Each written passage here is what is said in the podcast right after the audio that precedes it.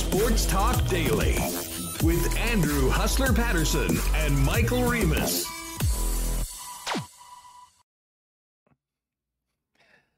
Hey, what's up, everyone? It's game day, and welcome to a big edition of Winnipeg Sports Talk Daily heading into tonight's Bombers Als game at IGF, where the blue and gold look to go 10 and 0 and remain undefeated on the season. Welcome to the show. Andrew Paterson with you, along with Michael Remis.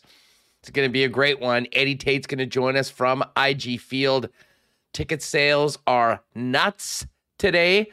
From hearing from some members of the Bombers organization, will be over 30,000 tonight. And uh, obviously, the Bombers looking to uh, continue their historic start to the season and trying to match the best start in franchise history since 1960 to get to 10 and 0. Bombers will be a big topic today. Uh, but we'll also talk about some interesting news in the NHL offseason. A very significant goaltending injury announced today in the Western Conference, as well as the start of the World Juniors in Canada's first game in front of an incredibly sparse crowd. So, uh, all that coming up. Kenny Wiebe's going to join us from Vegas a little bit later on. We'll also touch on a bit of tennis what a scene it was last night, welcoming, uh, honoring Serena Williams for her incredible career. She was bounced in the second round at the National Bank Open, and um, will finish her active playing career as she evolves, not retires, but evolves uh, at the U.S. Open. John Horn's going to jump on as well. We'll get the latest on Felix Auger Aliassime and uh, Bianca Andreescu, who are still alive in the singles draws on the men's and women's side. So it's going to be a great show. Great to have you all with us. And stick around a little later on. We do have a pair of tickets for the game tonight, which we'll give away to some lucky WST viewer on our YouTube channel later on in the program. Uh, big thanks to the sponsors that make this show happen each and every day uh, Vita Health, F Apparel, Wallace and Wallace, Aikens Lake, Culligan Water, Ma- uh, Royal Sports, Breezy Bend, Not Autocorp, Little Brown Jug, Princess Auto, Boston Pizza, the Nick and Nicky DQ Group, Assiniboia Downs Canadian Club, and Coolbet Canada. And by the way, just quickly before we get into it, big day, obviously, for the Bombers. Also, a big day for our friends Nick and Nicky and the entire Dairy Queen family. Today is Miracle Treat Day. It's always a great time to get a blizzard, but if you needed a little extra excuse to do it today, today is that day to do it. All proceeds from every blizzard sold go to the Children's Miracle Network and Children's Hospital of Manitoba. 100% of the funds stay in Manitoba. And last year, the group of DQs built and funded a new 8 kg stress room at the Children's Hospital. So the money does really go directly to great use. So great day for a blizzard uh, over at our friends Nick and Nikki DQ. We'll talk about that a little later on. Let's get the show on the road. Welcome everyone with us live on YouTube. And welcome in Michael Remis to the program. Remo, what's up? Yeah, well, I'm feeling good. What a great day here in our what in our bomber blue today, and uh, yeah, bombers, owls. That's what we're the big focus. Great weather, getting ready for a good weekend here. Uh, Goldeyes in town, playing well. Um, so yeah, enjoying summer, right? Get Absolutely. some ice cream. This, this is what it's all about. Yeah, exactly. Get a blizzard on Miracle Treat Day, and head on down and watch the Bombers do what they always do, and that's win football games. Oh, by the way, I've also got a, a cool, cool bet exclusive bet on the game tonight. If you want to jump on that, we'll tell you about that a little later on. Hey, listen, before we get too much into tonight's game and all the other big stories of the day, uh, did want to just recognize um, a young man that I think captured the hearts of hockey fans everywhere. Um, and his tragic passing yesterday, of course, that was Ben Stelter who, um, if you were following the Stanley Cup playoffs, was the uh, young, I believe, five year old um, kid in Edmonton that um, you know was dealing with some pretty significant health problems, and um, you know he inspired that fan base. He inspired the team at Edmonton, and and it was um, I think we've seen pretty much all the teams around the National Hockey League express condolences. It was just man, it was probably 10 minutes after we were off the air yesterday where I saw the tweet from his father, Mike. Um, and listen, I mean, I think you sort of knew that if you dug into what he was dealing with, that, you know, unfortunately, um, this was a possibility. But I'll tell you what, the joy that he brought to so many, uh, including the Edmonton Oilers uh, and the connection he had with Connor McDavid and Leon Draisaitl was so special. And um, yeah, it just makes you makes you appreciate what you have um, because obviously um, there are people dealing with things that um, you know if you're lucky enough not to be dealing with um, you know, you'll hopefully you never will but um, I just wanted to bring that up. Uh, ben Stelter was a darling of the entire hockey world and inspiration to so many. And uh, Reem, that was a really, really sad thing to hear. And I think it really impacted so many people that, um, you know, remembered the story and remembered all the incredible scenes of Ben in and around the Oiler team as they had their great playoff run in the spring. Yeah, he was their good luck charm. Uh, I think they went undefeated for a while uh, with him in the building. And I saw the tweet from his dad, and you know, as a young father myself, I, I couldn't imagine, um, you know, the pain and and what they're going through. But I think you said it so well before, just the joy that he brought to so many um, during that playoff run, and extremely um, saddened to see that news. It, it, was right after we finished yesterday, uh, but you know, nice to see outpouring of support. Um, you know, each I saw many NHL teams responding to the tweet, and you know, McDavid uh, showing, you know, tweeting out the picture as well uh, of them in the dressing room. Um, yeah, that's a that's a tough situation. Really, really sad, uh, sad to see that yesterday. I, I will give a big, uh, a lot of credit to the Oilers organization, McDavid and Draisaitl in particular. Um, you know, I think when they found out about this situation, they they really did go above and beyond to try to make um, every moment for Ben as special as possible. And uh, there were so many of those moments. He was at the game. I mean, the play La Bamba baby. I was listening to Gazzola was filling in for Dusty, who's here uh, today to call the game for TSN. And um, that was playing pretty much all morning today. And, um, you know, it, it, really did impact the people there in Northern Alberta. Um, and I think people around hockey that, you know, fell in love with that little boy. And um, obviously, just a real sad, sad bit of news yesterday. But I did want to touch that on because I know a lot of people in chat were uh, we're talking about it. Um, that being said, Reem, um, we will uh, maybe get to that a little bit more and some of the other big hockey stories with Ken Wiebe, including Robin Lehner out for the season. What does that do for the Vegas yeah. Golden Knights? Um, but I got to tell you, um, as I said, I just saw the tweet from Darren Cameron this game tonight is going to be wild. And um, I remember doing the show after the game against the Calgary Stampeders, and we just talked about the incredible atmosphere that has been growing game after game at IG Field. That game in the atmosphere against Calgary, albeit 30 plus degrees, the atmosphere or the temperature, I guess, was very different than the West final, but it was about as close as I can remember um, to it being that. And I think tonight might be even crazier. Here's Darren Cameron's tweet. Just sent a quick note to rockstar Carol Barrett asking how the day was going on the ticket front. Her reply, one word, nuts. Let's go for the W. Um, this team absolutely deserves the support that it's getting right now from fans, uh, Reem, but I mean, step by step, they've continued to build this. And not only are they the best team in the Canadian Football League, not only are they the back to back champs, but now are leading the league in attendance. And I think tonight is going to be another special, special night at IG Field for the Bombers and their fans. Yeah, I, I agree with you. Look, they're 9 and 0, a chance at 10 and 0, historic start to the season. You know, they're putting li- betting lines out if they can go undefeated. People are starting to realize this is a historic team. It's great weather today. Why not? Why not go out to IG Field, take it all in? We saw the great atmosphere. I mean, it was, I think that helps too. That you know, the last home game was a couple weeks ago against Calgary, and everyone left that game saying, "Wow, that was one of the best football games I've ever seen."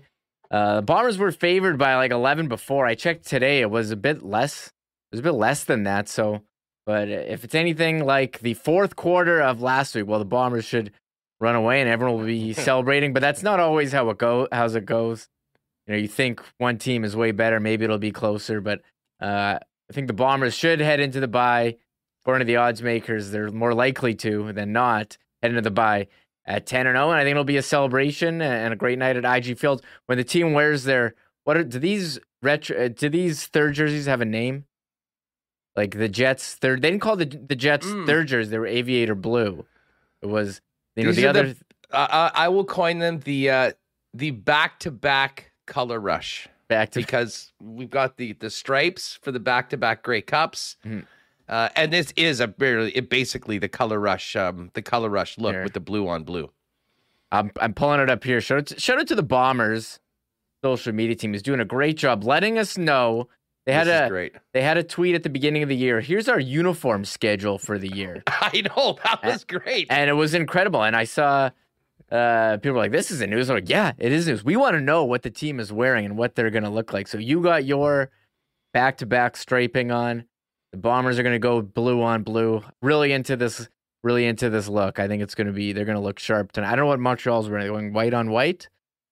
Is that what they do? Uh, then?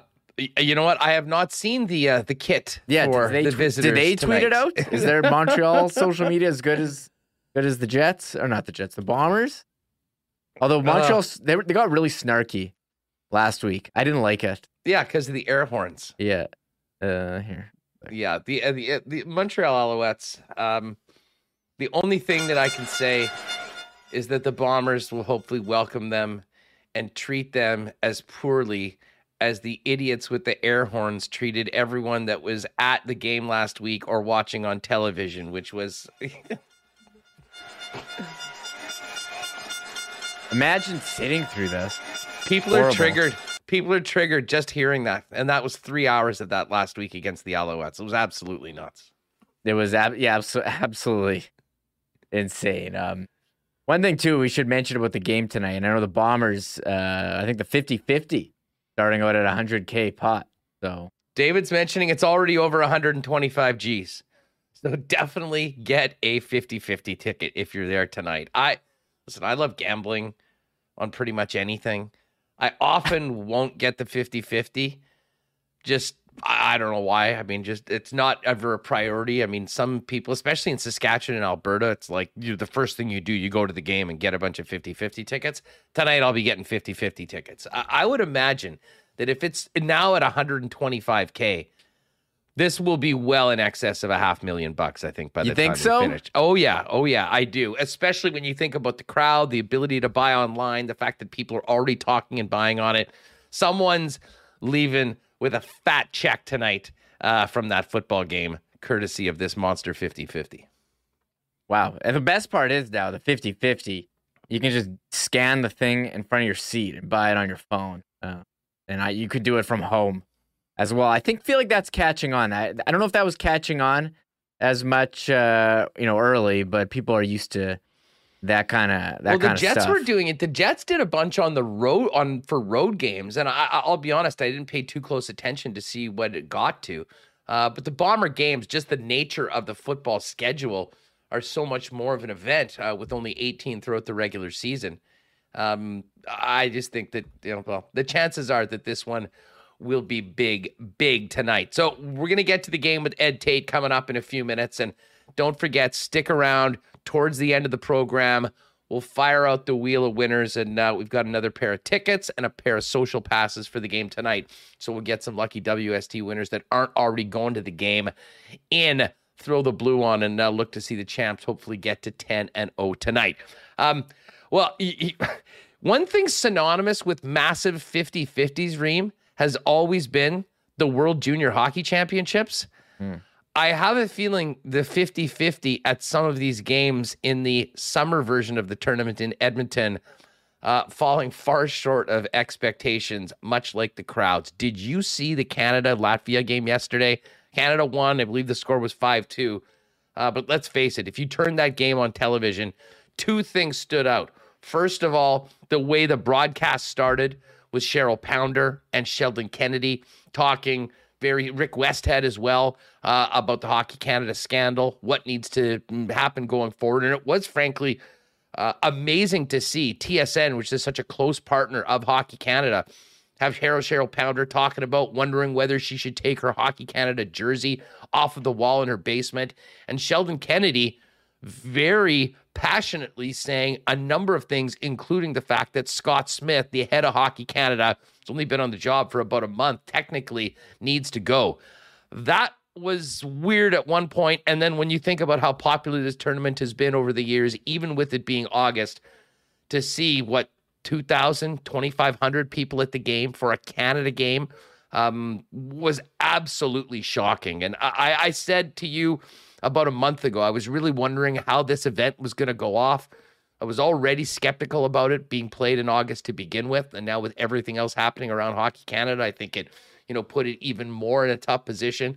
but it is quite apparent that the combination of all of these influences are going to make this the biggest flop in World Junior history here in Canada. And uh, you wonder what this does. I, I was having a conversation with a friend that the damage to the World Junior brand right now and Hockey Canada could be so significant that this could maybe fundamentally change how big of an event this is going forward, even at Christmas. I guess time will tell on that. Uh, but it is basically friends and family in the building right now, even for the Canada games. Yeah, I got a picture uh, here on our screen, courtesy of Corey Pronman on Twitter. Um, yeah, not a lot of people there. It is in August. I think who wants to go? You know, you can either go outside here to a you know a Goldeyes game or a or a Bomber game for your your sporting event. I know Edmonton. We see Dusty and Tom always fired up with the baseball there as well. They got a nice park. But uh, I don't know if going inside to watch hockey in August is really appealing, and then you have all the other stuff. But I think when you I agree when you tune into the game, um, you know, well done at the by TSN at the start of the broadcast, as you mentioned.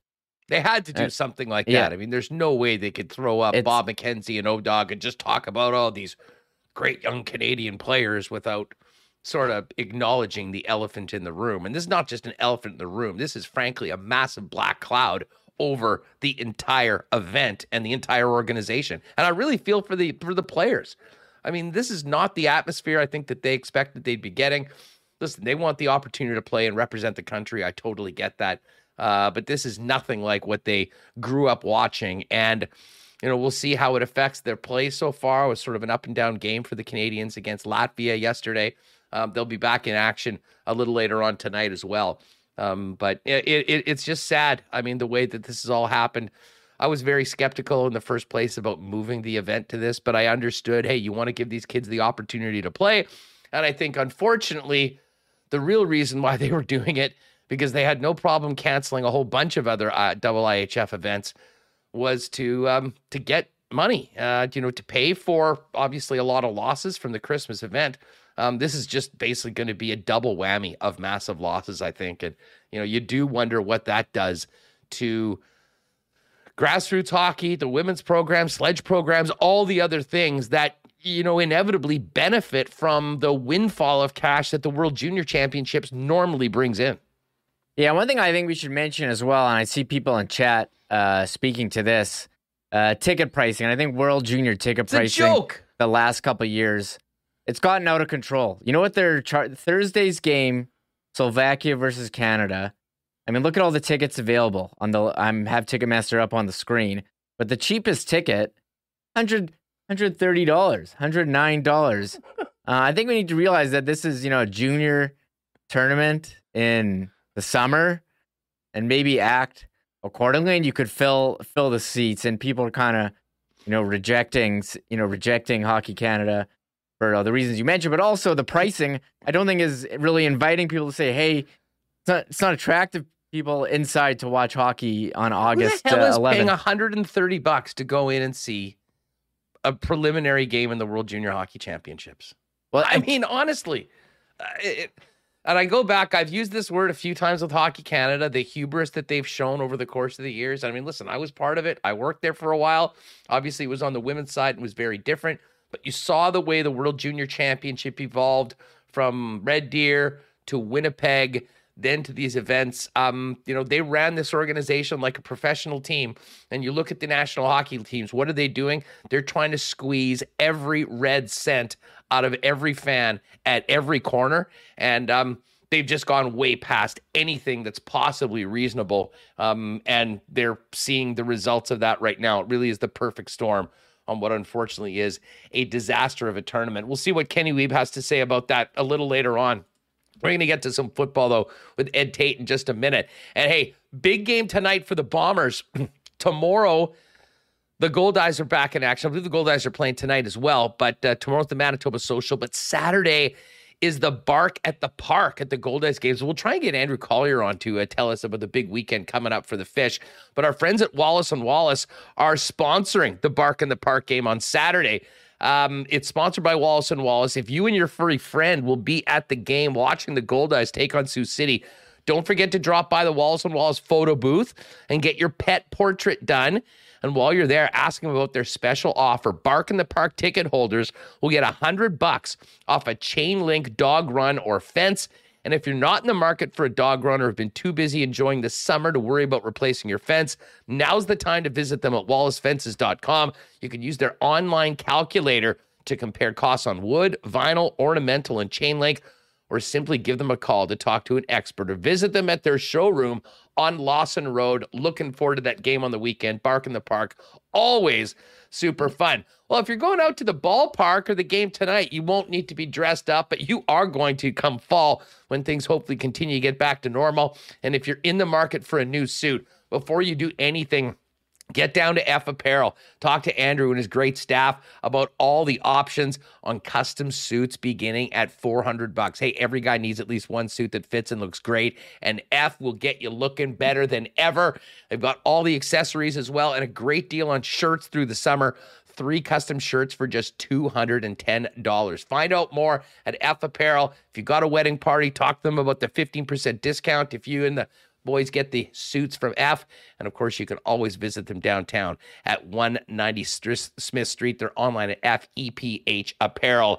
Uh, hey, uh, Vita Health, ready for the weekend. Uh, of course, it's barbecue season right now, and Vita Health uh, not only is stocked with Manitoba's uh, best selection of local organic and natural grocery supplements and beauty products, all at great prices but incredible selections for the grill, including lean bison steaks, chicken, hot dogs, burgers, and more. And if you're entertaining, a great selection of delicious non alcoholic drinks and cocktails, including Sober Carpenter beers and clever mocktails to, uh, take care of your guests for whatever they need. Um, they're, of course, great local company, been in business for over 85 years, seven Winnipeg locations. Pop down and see them. Check out the Vita Health Grab and Go Deli as well.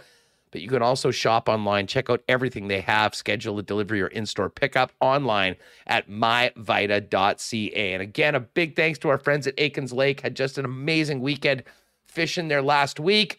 Back to business for us. But uh, if you're thinking about planning an amazing trip, two hours from the city, you can be on the water, fly in off the grid.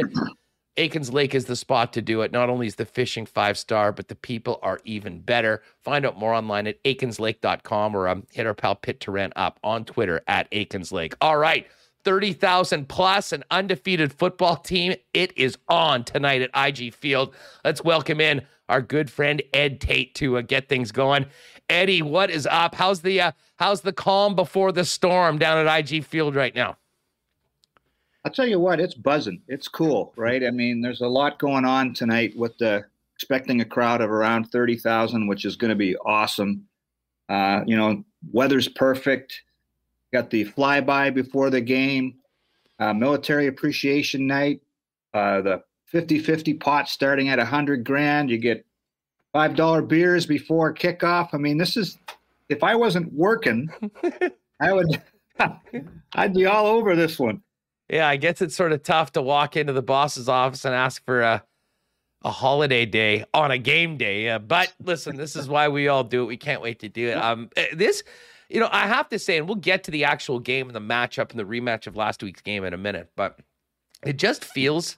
And again, I'm a little more removed from it, but I mean, talking to fans every day, talking about it here on the program, Ed, it sort of feels like this gradual growth, much like the football team did a few years ago, coming from the middle of the road to being better to being the best, that is really sort of now followed with the the fan base, the crowds. I mean, that Calgary game a couple or was it like geez, now it's almost a month ago, which is sort of maybe another reason why people are so excited to get back there.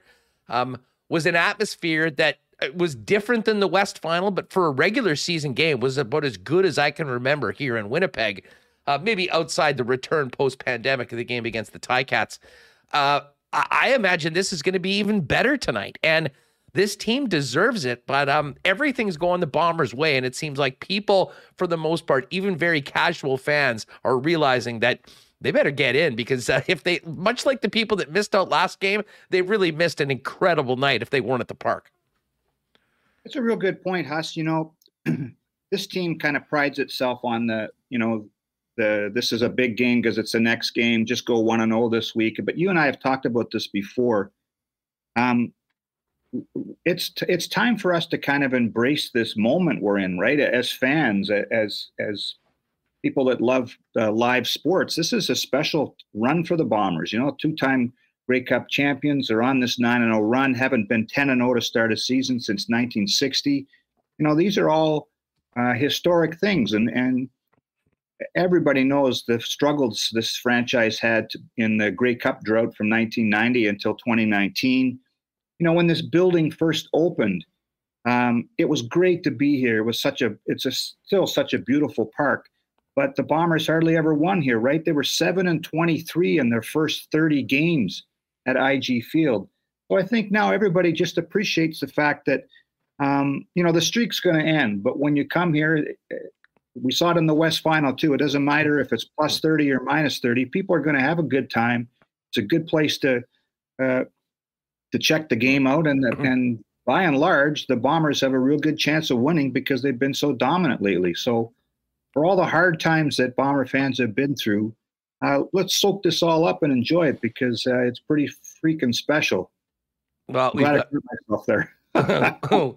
we've got the uh, we've got a heck of a uh, we've got a heck of a day today for a football game. We have a uh, you know an undefeated team, and we've got a fan base that I think is uh, is is all in on this club, and I just can't wait to get out there. By the way, folks, if you don't have a seat, I do have a couple. We'll do a special giveaway later on, so make sure to stay with us until the end of the program. All that being said, Eddie had the great Milt Stegall on the show a couple days ago. And obviously, we were gushing over what the Bombers have done and what a special team it is and how they got there. But he did say, and this was interesting, the biggest threat to the Bombers on the schedule is bye week. Um, he thought that, you know, they're clearly the better team. We've seen what they've done throughout. They're a heavy favorite tonight in the game. Um, but that, you know, with finally the end of this incredible run of scheduled and so many football games in such a short period of time, guys could be looking ahead. That being said, he also couched it with regular teams, maybe, but that doesn't really seem like a Mike O'Shea team would be doing that. And uh, I guess they've sort of earned the benefit of the doubt with the way they've been so consistently excellent so far. Yeah, they, they, there's a lot of truth to that theory, and, and Milt would have lived it about how a team reacts the game before the bye week. Um, you know, a crappy team can't wait to get out of town. So guys would probably come to the to the the game game night with their bags packed and have their suitcases right by their locker, which would be a horrible look, right? I mean, Mike O'Shea would probably cut you on the spot if he saw that. Um, so it depends on the team. Um, that that issue, that topic came up a couple times this week, and if you ask Mike O'Shea about it, uh, you just get daggers thrown back at you, right, with that stare of his. Um, I just don't think this team is thinking that. I think they like winning. They like being around. I don't know what the numbers are. I'm sure lots of guys are getting out of town, but I bet you there's quite a few guys that are just going to stay in town because they like hanging out with each other. So, um, th- it will be interesting to see what happens in the second and third by later in the season. This is the first one after this crazy, crazy start to the season. I wouldn't be the least bit surprised if a lot of guys just want to sleep in Friday morning and uh, and and get up and and spend Saturday and Sunday doing nothing. So um, it, it, will be very interesting. That's something to keep an eye on tonight to see uh, how sharp Winnipeg is, knowing that uh, tomorrow begins a, a, bit of a break for them. Uh, listen, no one's beaten them so far, and um, they get a big, big boost to the lineup in the return of Greg Ellingson, who uh, the last time we saw in that game against Calgary had his best game as a bomber and was, you know, I- incredibly important in that game. It's been great to see guys like Dalton Schoen, Rasheed Bailey getting more into it, Wolitarsky um, in the back. But fill us in on how Ellingson looked um, and what his return to the lineup will do for Zach Collaros. Well, he uh, he looks like he always looks. He's just so smooth. Everything with him is effortless, and uh, you, you know, getting him back is massive. What was impressive uh, in the in the three games he was out with it was how other guys stepped up, and you mentioned them them all. Um, one of the my favorite uh, stats is second down conversions for a receiver because it means that he's moving the chains and all that stuff to stay on the field, but it also means that the quarterback when things maybe break down, that's where his first look is. And uh, Greg Ellingson was leading the, the CFL in all kinds of categories, including that one before he got hurt. So that's going to be an important thing for him to have be back tonight. But what really impressed me in his absence was how a guy like Drew Wolitarsky stepped up and was the second down conversion guy. Rasheed Bailey was that guy in a few games. Of course, Dalton Schoen has been doing it all along. But you know, Nick Demski's been back for a couple games now. They look a lot more potent with everybody on board on on offense, and maybe that helps uh, tonight in, in to take away some of the uncertainty we saw last week when Montreal is bringing as much pressure as they did, forced Zach Collaros into some mistakes, but maybe having Ellingson out there is his safety net in those circumstances. And so it's another thing to keep an eye on tonight. I'll say that in his absence, um, the best development for the Winnipeg Blue Bombers, not that they needed many more, uh, was the emergence of the running game and Brady Oliveira. And it was interesting, Ed, and I know you were there to hear Brady speak about, you know, how tough it was earlier in the season to hear some of the second guessing, the questioning of, uh, you know, his role in the team. Obviously, I mean, Andrew Harris not being here anymore is a you know a pretty big loss and a guy that was important to the fan base, important to the club. Um, and the expectations were much higher because of the role that he was coming into. But I'll tell you what, he seems to have be uh, hitting his groove right now. He's been breaking some big plays that weren't there earlier in the season. And as we talked with Stanley Bryant earlier this week on the program as well, it seems like it isn't just Brady that's elevated his game. It's the connection between he and an offensive line that is feeling more and more comfortable in asserting themselves on that line of scrimmage, and the results have spoken for themselves. And that's huge for the passing game as well. Oh, it's massive that this that the the run game has found some traction. You know, a couple weeks ago, uh, he had a real good game against Edmonton. The numbers might not have been there, but the the average uh, per rush were really good. And then in the Calgary win in Calgary, after the game, that's the first time we heard him be so candid about how some of the outside criticism was bothering him, especially as a Winnipeg guy. I mean, it's a storybook, right, for a Winnipeg guy to replace a Winnipeg guy who's going the Hall of Fame. Uh, and then this week, he spoke of some of the conversations he had in the first Calgary game here, where he only had eight yards rushing.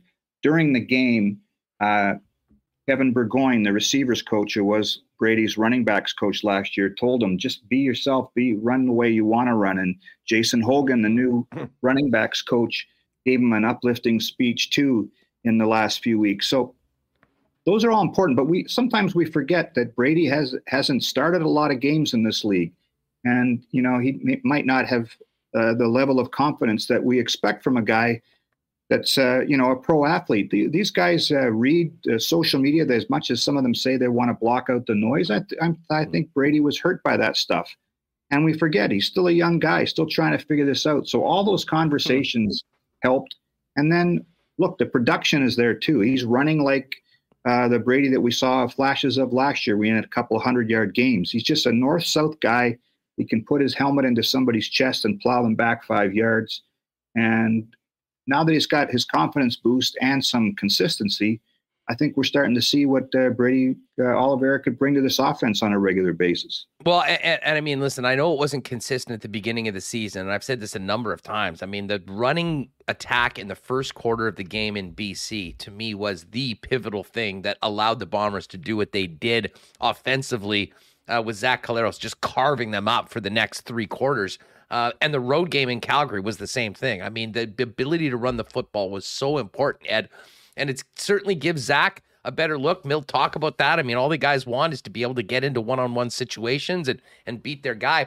But the next wrinkle, and I give Buck Pierce a lot of credit for the way he's putting this offense together.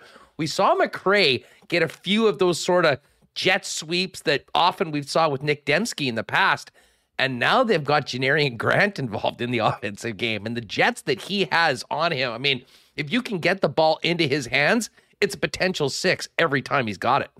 Yeah, there was a play last week in the Montreal win. Maybe that's what you're referring to, uh, Huss, where he caught like a swing pass in the backfield, and there was an Alouette guy right in front of him, and it had minus five written all over it. And he caught the ball, and it, it's not like he made a an incredible like Charles Roberts type deke on a guy. He just caught it, and all of a sudden he found that gear and blew by a guy.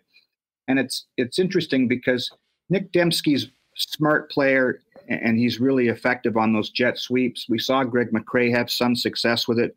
But the one thing Janarion Grant has on everybody on this team is that speed. And if you can get him into open spaces, we saw it again last week in Montreal. I thought that was one of his best games as a Blue Bomber.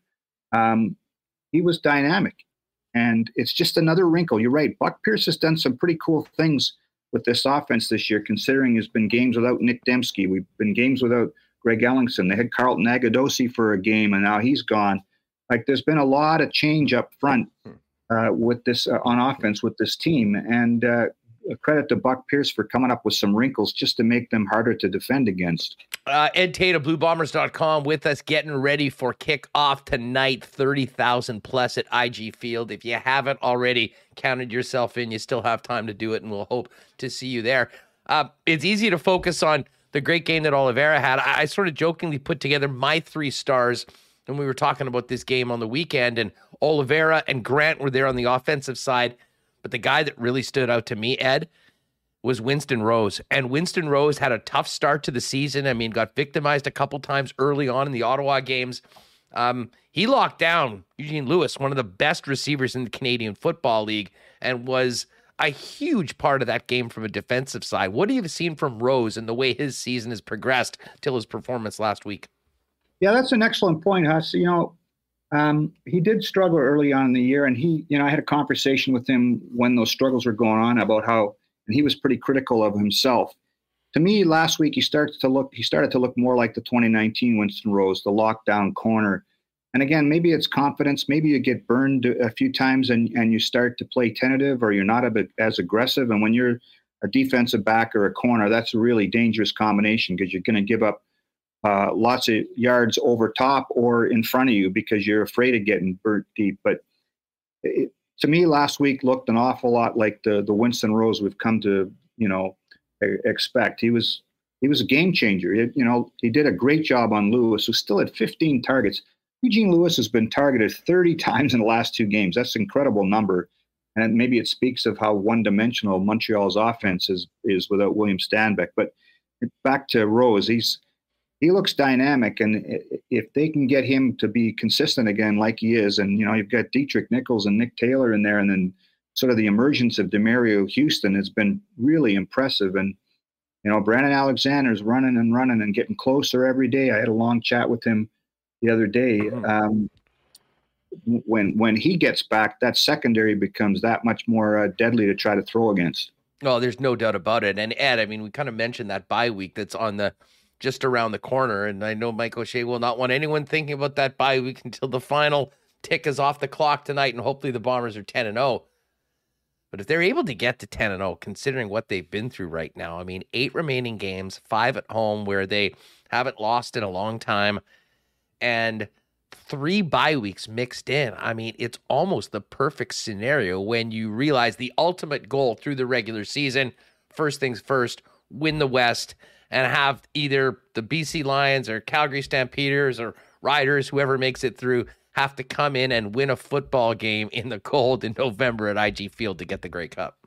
You know, it, it's funny when the Bombers were going through this awful stretch of the schedule. I mean, 10 weeks, they're the last team that to have a bye. We had the six games in 32 days, which is incredible. Five of six on the road, three in a row on the road when we were talking about this and bringing us out every week as, as a narrative for us here in Winnipeg and on our website in particular, um, I was hearing some things from people in Vancouver and Calgary saying, yeah, but wait a minute. Once you guys get through this, look at that second half of the season. So everybody in Winnipeg's crying about how unfair the schedule is, but the, the rest of the league might be crying about how advantageous it is to Winnipeg in the second half of the season. I, I think you're onto something, Huss. Um, if you lock down uh, a home playoff game, hopefully it's hosting the West Final again. Um, there's so many benefits of that.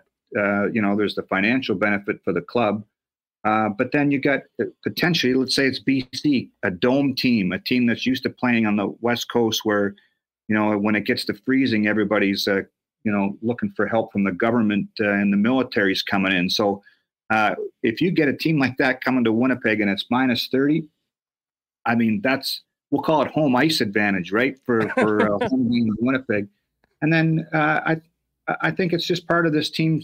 you practice every day. Coach O'Shea wants you to be mentally tough as much as you're physically tough. All those things are, are, are arrows pointing upward for this for this team. But you're right. Get through tonight first, and then uh, you really got to feel good about yourself because some of these other teams are going to start beating up on each other's too um, in, in, the next few weeks because they didn't have much traction other than what Eugene Lewis did uh, against the Bomber offense. So uh, uh, Anthony Calvillo's got his hands full trying to solve this dark side defense. But you can expect Montreal to try to do something. It is tough to sweep in this league, but I think that uh, that Winnipeg's going to be um, far better prepared tonight necessarily than they were last week. Uh, Ed, the uh, the kicking game has been a you know a, a topic for the last couple years, and Liegghio had that great start, sort of fell off in the second half of the BC game and the following game, but um, I, from my perspective, he has been uh, very impactful over the course of the last couple games, and you know for a young player, I mean it's pro sports, you, your best game has to be your next game, um, but where would you say the confidence level is in the job that Liegghio is doing for both punting and kicking now that we're into the second half of the season? It is get the confidence level is growing by with every kick for him. You know, it, he's kicking at 90 over 90%, second best in the league on his field goal tries. Look, it's tough to replace. We've seen it with Brady Oliveira. It's tough to replace a future Hall of Famer, and Justin Medlock's going to the Hall of Fame. I talked to Paul Boudreau, the special teams coach, this week, and you know, when the Bombers drafted Marc Liegghio, they thought they would have a year of him learning uh, under Justin Medlock, and then the pandemic hit, and that was lost. Um, so I, you know, I don't. I think that uh, Liegghio needed that that year last year. Maybe the struggles helped him kind of lock in, focus, get his routine because it's different in the pros and in college, right? Um, and he's done a really good job. And one of the things that is really getting better, it's you know, it's for him, it's all about putting the ball between the uprights, but his punting is getting a awful lot better. We saw that was a critical some critical kicks last week in the win over Montreal where he put it inside the 10 yard line.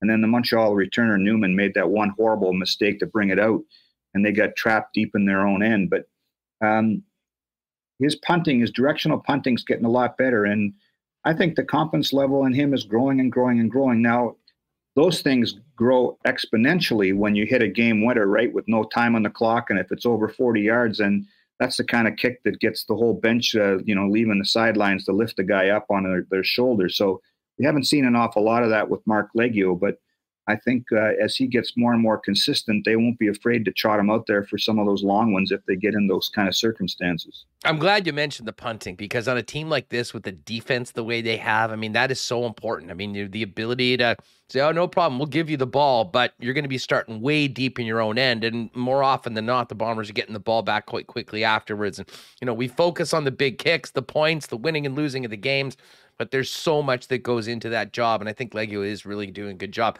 Hey, Ed, before we go, got a couple people asking. You mentioned Brandon Alexander, who was doing some sprinting, which is great. Um, how optimistic are they on BA uh, as well as Couture uh, as potential returns in the second half of the season?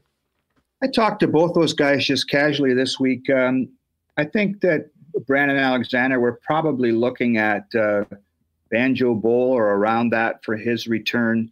I'm not sure about Michael Couture yet. He had, you know, he's got a, a almost a brace on his one arm.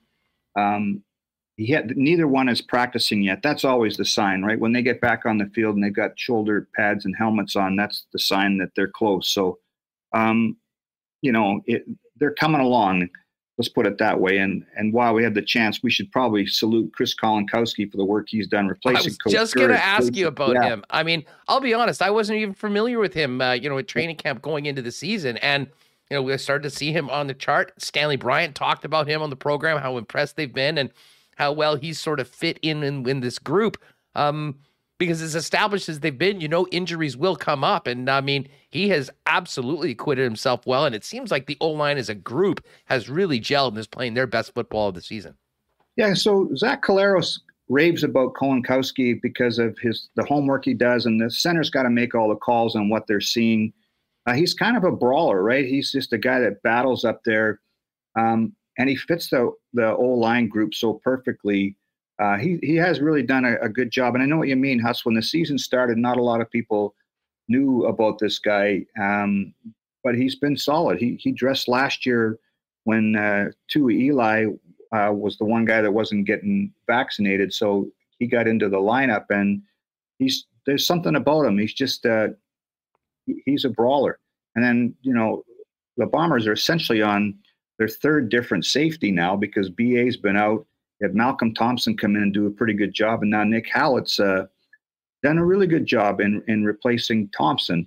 So it, it just shows you the depth, and sometimes you don't always get it right. But man, you look at the the guys that, that come into the lineup and make contributions. Agadowski. I mean, last week Ricky Walker, the defensive tackle, was mo- a monster. He'd been sitting on the sidelines for a few weeks. So um, this is one of the deepest teams I've ever covered, and I've been around this bunch for quite a while. So uh, it's it's just cool to see guys like Kolankowski who wait so long, get in there and make something happen. Eddie, uh, let's uh, get ready for tonight. A Princess Auto Tail kickoff seven thirty. Yes, sir. Seven thirty kickoff. Princess Auto Tailgate Zone will be getting going a couple hours beforehand. Uh, we'll have some uh, five dollar beers, some three fifty hot dogs, pop prizes from the Princess Auto crew. DJ Finesse will be spinning. So the pregame's taken care of, uh, and then you mentioned military night, the flyover kickoff, and um, I mean, from the sounds of it right now, Ed, I mean, we're going to have one of the best home crowds really since IGF opened. And I got to say, I think the atmosphere for this club, the excitement about it, what they've done so far is going to be felt tonight. And this is going to show very well for our city and our team tonight, coast to coast on the tube. Yeah, I know. I got some relatives and friends that sometimes watch a game on TV that aren't in Winnipeg, and they say, boy, they announced a crowd of 28. It sure didn't look like 28. And they say, well, yeah, you got to pull the camera out and look at the rum hut and look at that end. And when we like, they don't mess around with the attendance here. It's not an announced crowd. It's what comes through the turnstiles. And um, it's just, I tell, I tell you what, if you haven't been, you got to get down here to experience it once. It's, uh, it's a lot of fun. And when it's like this, the weather's perfect. Uh, you don't have to wear 19 layers just to stay alive. So um, get down here and, ch- and check it out. It's it's going to be a lot of fun. The, again, the 50-50 part pot stop starts at a hundred grand. So um, there's a lot of little side stuff that's going to make this fun even beyond the game itself. Well, and you mentioned, um, you know, folks coming out and just trying a game for the first time. I had a feeling that there was a lot of people in that situation at the Calgary game on the 15th mm-hmm. of July. And I think that night was so much fun and the game was that good that a lot of those people are coming back for this game tonight and uh, cannot wait for it. Ed, thanks so much for the time. Good luck to the squad. And hopefully the next time you're on with us, we'll be talking about double digits in the win column and a big fat zero in the loss column.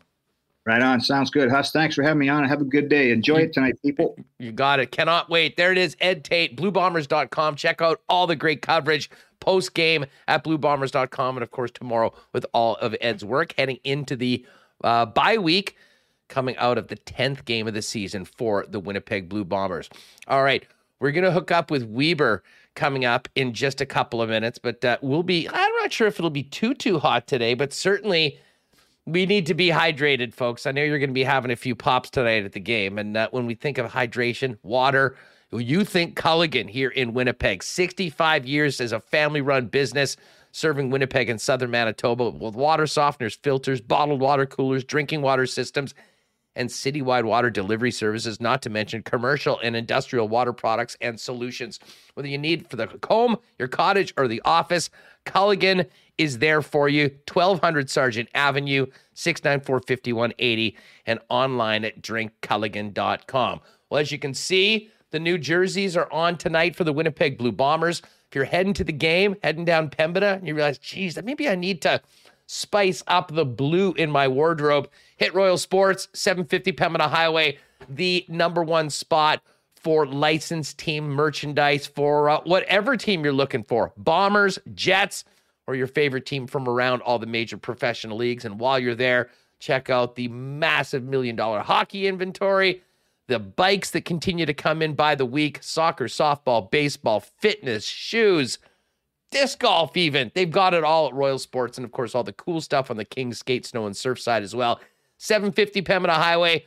Follow them on Insta at Royal Sports Pembina for the latest merchandise drops and sale information. I know the Nott Gang's fired up for the game. We had Milt Stegall, a Nott ambassador for many years on the program earlier this week. and uh, they will be representing tonight. I'm sure in the uh, in the loge. Nott Autocorp, big sponsors, the Bombers, but also the place to start any search for a new vehicle here in Manitoba. Why not get into the car of your dreams at a great price with the help of the Nott team? Pop down and see them, Waverley and McGillivray, or check them out online at nott.ca. And hey, if you're tailgating in the parking lot or with some friends beforehand, what could make a night better than a few 1919s from Little Brown Jug? That being said, they've got all sorts of summer beers, and the beers right now are on tap as well at Craft Beer Corner at the ballpark for the Winnipeg Goldeyes, who are home this weekend. So uh, add a little Little Brown Jug to the weekend. Thank me later. Check them out at the uh, uh, spot downtown in the Exchange, the brewery and tap house on William Avenue which, by the way, will be the spot where we do our first sports trivia night with Winnipeg Sports Talk and Little Brown Jug on September 1st. Save the date. Next week, I'll have information for you how you can reserve your spots. We're going to do an Eventbrite group. Uh, you'll be able to get tickets, and essentially each ticket, the cost of it will just basically be your first beer. Uh, but with numbers, we're thinking there'll be a lot of people that are into this. We just want to make sure we've got everyone taken care of and accounted for so we can max out the building. So September 1st, Little Brown Jug, I'll be hosting. Cannot wait for that. And I also can't wait for an LBJ before the game tonight. All right. Still to come, your chance to win some tickets to the game. Uh, we're also going to be talking a little tennis. Big night last night with Serena Williams um, finishing up her time north of the border as she got bounced from the event. Um, but we're going to hook up with Kenny Wiebe right now in Las Vegas. This time via the phone, not the usual video call, although Ken has notoriously had uh, some great walk alongs with us when he's been on the road and joining us. Uh, but we're going to be giving him a call the old fashioned way on the, uh, on the horn. Well, apparently he's blowing us off right now, folks. We just got Ken's message. Um, I'm not sure. Remo, you can come in. I, will take people behind the scenes. Ken is in Vegas, although he said, no, no, definitely in for the show today. But according to the CTO, uh, Wiebe's world, a little difficult today. We're having a tough time getting him. Where is he? He's out for breakfast right now.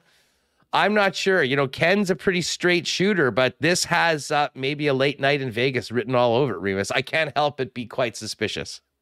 I've been texting Ken. He said, okay, I can do 150. No, I can do, has to be later. Oh, no, no, I can do 150. So I've been just texting with him back and forth.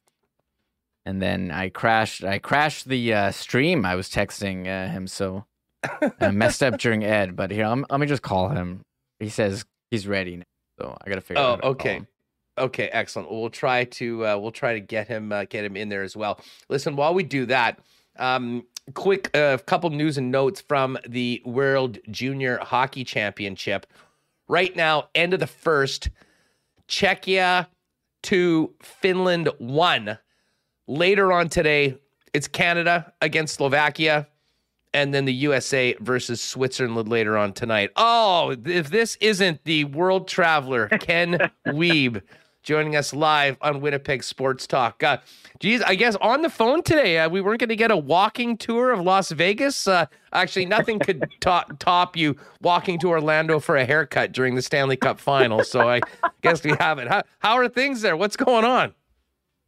Huss, uh, great to be with you. Uh, sorry for the shakeup. Apparently, I have trouble with the both the Pacific time zone and managing my own schedule. So uh, I thought it would be poolside currently in Vegas, but uh, it's time for brunch at uh, Hash House a Go Go here. So uh, my apologies for not having the photo up, but you know I've been driving I've been driving around Vegas on the Gus bus for the last couple of days here. So yes. hope, hope that our listeners and viewers can bear with us. yeah, well, as long as as long as you're not taking Gus to Vegas, uh, that's fine. And I will say, uh, while we were trying to get you on, all of this time switch and trying to get it, I was somewhat skeptical because let's face it, this had an extremely late night in Vegas written all over it. However, you sound to be very astute, very together. So that's um, obviously that was not the case. All that being said, Ken, well, I do want to get to. I have to say, Huss, quick one, quick one. We were at uh, Nine Fine Irishmen yesterday. I, I, say, I would say I made curfew, but it was uh, after 1 a.m. So uh, we had a great dinner. Uh, Stacy's youngest sister uh, and husband were celebrating their ninth anniversary, so it was a uh, beautiful steak dinner at STK at the Cosmopolitan, and followed up by a great Irish house band at Nine Fine Irishmen inside New York, New York. So, uh, a nice little tour. The the golf tour took a took a deep breath for Vegas after the uh, ball trip, and uh, yeah, it's been great. Uh, even uh, even caught up with the sheriff yesterday, so it was a very productive trip here. Beautiful. Well, listen, we'll talk about what's happening in Vegas because there's some big news in the National Hockey League out of there right now. But uh, you mentioned the Gus bus. Uh, David Gustafsson re-ups a two-year deal um, at 775. I mean, I think some real possibility to have some massive value for the team, especially in year two.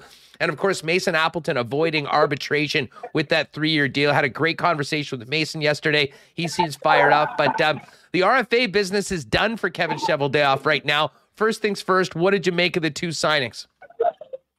Yeah, Huss, I mean, I think we, we were talking about the, the Jets needing more from the bottom six and that complementary offensive role. Uh, I think Mason Appleton is a guy that can provide, you know, double digits in goals again next year. Uh, obviously, his numbers were a bit down last year uh, in the combined season with Seattle and Winnipeg, but uh, I do expect Mason to get back. I mean, I'm not sure if it's going to be an 18 goal pace like when he had the 12 goals in 56 games, but I expect him to be a double-digit guy. I think that he and Adam uh, Adam Lowry have had great chemistry. Yes, in the one season, that season specifically that I referenced, but uh, I think the biggest thing for me with that line has is that they lacked an identity last year. So to me, right out of the gate, no matter who's playing on the left side, whether it's Morgan Barron, whether it's Jansen Harkins, whether it's someone like Sonny Milano that gets picked up as a free agent or via trade, that line will have a distinct identity. I think they'll be looking for more of a natural finisher to complement those guys. Uh, you know, all the guys that I mentioned would fit that role. Uh, but Appleton is a smart addition at, at that number. You bought two years of unrestricted free agency. Yes, some people are like, oh, well, it's $2 million. Well, hey, it's a, it could be a value contract if he's a double digit guy. If he, if he ends up being a fourth line player, well, then you overpaid slightly. But to me, Mason Appleton never wanted to leave Huss, and the Jets never wanted to have him leave. So to have him locked up for three years and buying two years of UFA status after seeing how it transpired with Andrew Copp, who was a guy that was a homegrown talent, I think that was important. I mean, Appleton is a sixth round pick who is a hit. I mean, this is a guy who's become an NHL regular as a late bloomer. So uh, taking care of that right out of the gate. I mean, do I expect Mason Appleton to be on the second power play like he was at times? No, but he could fill in in that role if, if necessary. Uh, in terms of Gustafsson, to me, Huss, you know, I've been driving the bus for a long time. Uh, at minimum, he's the Jets' fourth line center next year. And maybe he's the kind of guy, if they're going to use the Lowry line as a distinct shutdown role, which I'm not necessarily saying they would, I could see Gustafsson moving to the wing with those two guys that we mentioned as well. But as of right now, I would expect he's the fourth line center. And again, Gustafsson's not a fourth line center. That's not his ceiling. That's how he's going to break into the NHL. But that's where he'll get his feet wet. But to me, I think that eventually he can be a you know middle six kind of player that can also provide kind of double digits in offense. And the thing about Gustafsson that we know has he makes the guys around him better. So he want he may not have eye popping offensive numbers, but he can score and he can distribute the puck, and he's incredibly conscientious defensively. And for a team that needs better penalty killing, both Gustafsson and Appleton will fill those roles admirably. Ken, let me ask you. Uh, I mean, it's pretty clear right now, at least the way the roster looks as of today, that there's a, a very clear delineation between the top six and the bottom six. Um, you know, you've got Scheifele Dubois, Connor Ehlers, Perfetti Wheeler in that top six, and then, you know, presumably Appleton along with Lowry sort of anchoring that third line. We've talked for a long time that at some point, if Blake Wheeler plays throughout his contract, you know, there might be some less minutes or maybe a reduced role in the hierarchy of it. But right now, there doesn't seem to be anyone knocking on the door. My question for you, though, is with Appleton's penchant for being very good on the forecheck and puck retrieval in the offensive zone, might there be a spot if they wanted to sort of balance the lines a little bit more for a fit with Mason Appleton on one of those top two lines as a guy that's almost more of a digger to get the puck to some of those players that, you know, have a little bit more offensive pop, but doing it in the offensive zone in your mind? Yeah, I mean, it's, also it's always possible, and I think at some point during the three-year contract, you could see that. I don't see that as being the case out of the gate. Like I said, I mean, the Jets line, third line lacked an identity. You know, let's look at Rick Bowness's history with Radek Faksa.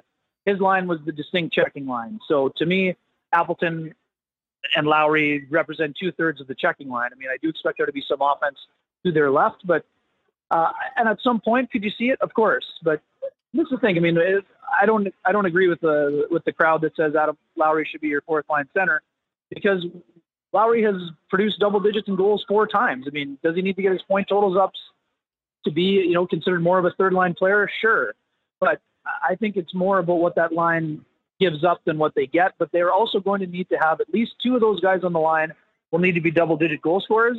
And if all three are double digit goal scorers, then they're already going to have their own balance from that in in itself. Us, but I mean, if the Jets signed Evan Rodrigues per se, uh, then there could be a possibility that there's a little bit more of an even distribution of the ice time. So uh, I, I, understand people are you know pretty set. Some people only see Adam Lowry as a checker. Uh, we know he had a slow half, first half last year. There's no doubt about that. The numbers back that up. But I mean, Adam Lowry had a really good second half. Us, and he still ended up. He was with, awesome after the. He was awesome was. after the All Star break. Right. So for me, if you get you know if you get two seasons like that from Adam Lowry, I'm not saying he's going to be a 20 goal guy, but he could easily be a 15 goal guy. And if he's a 15 goal, 40 plus point guy, then you're already getting that. I, I just I can't say this. I, I am screaming from the top of the mountaintop.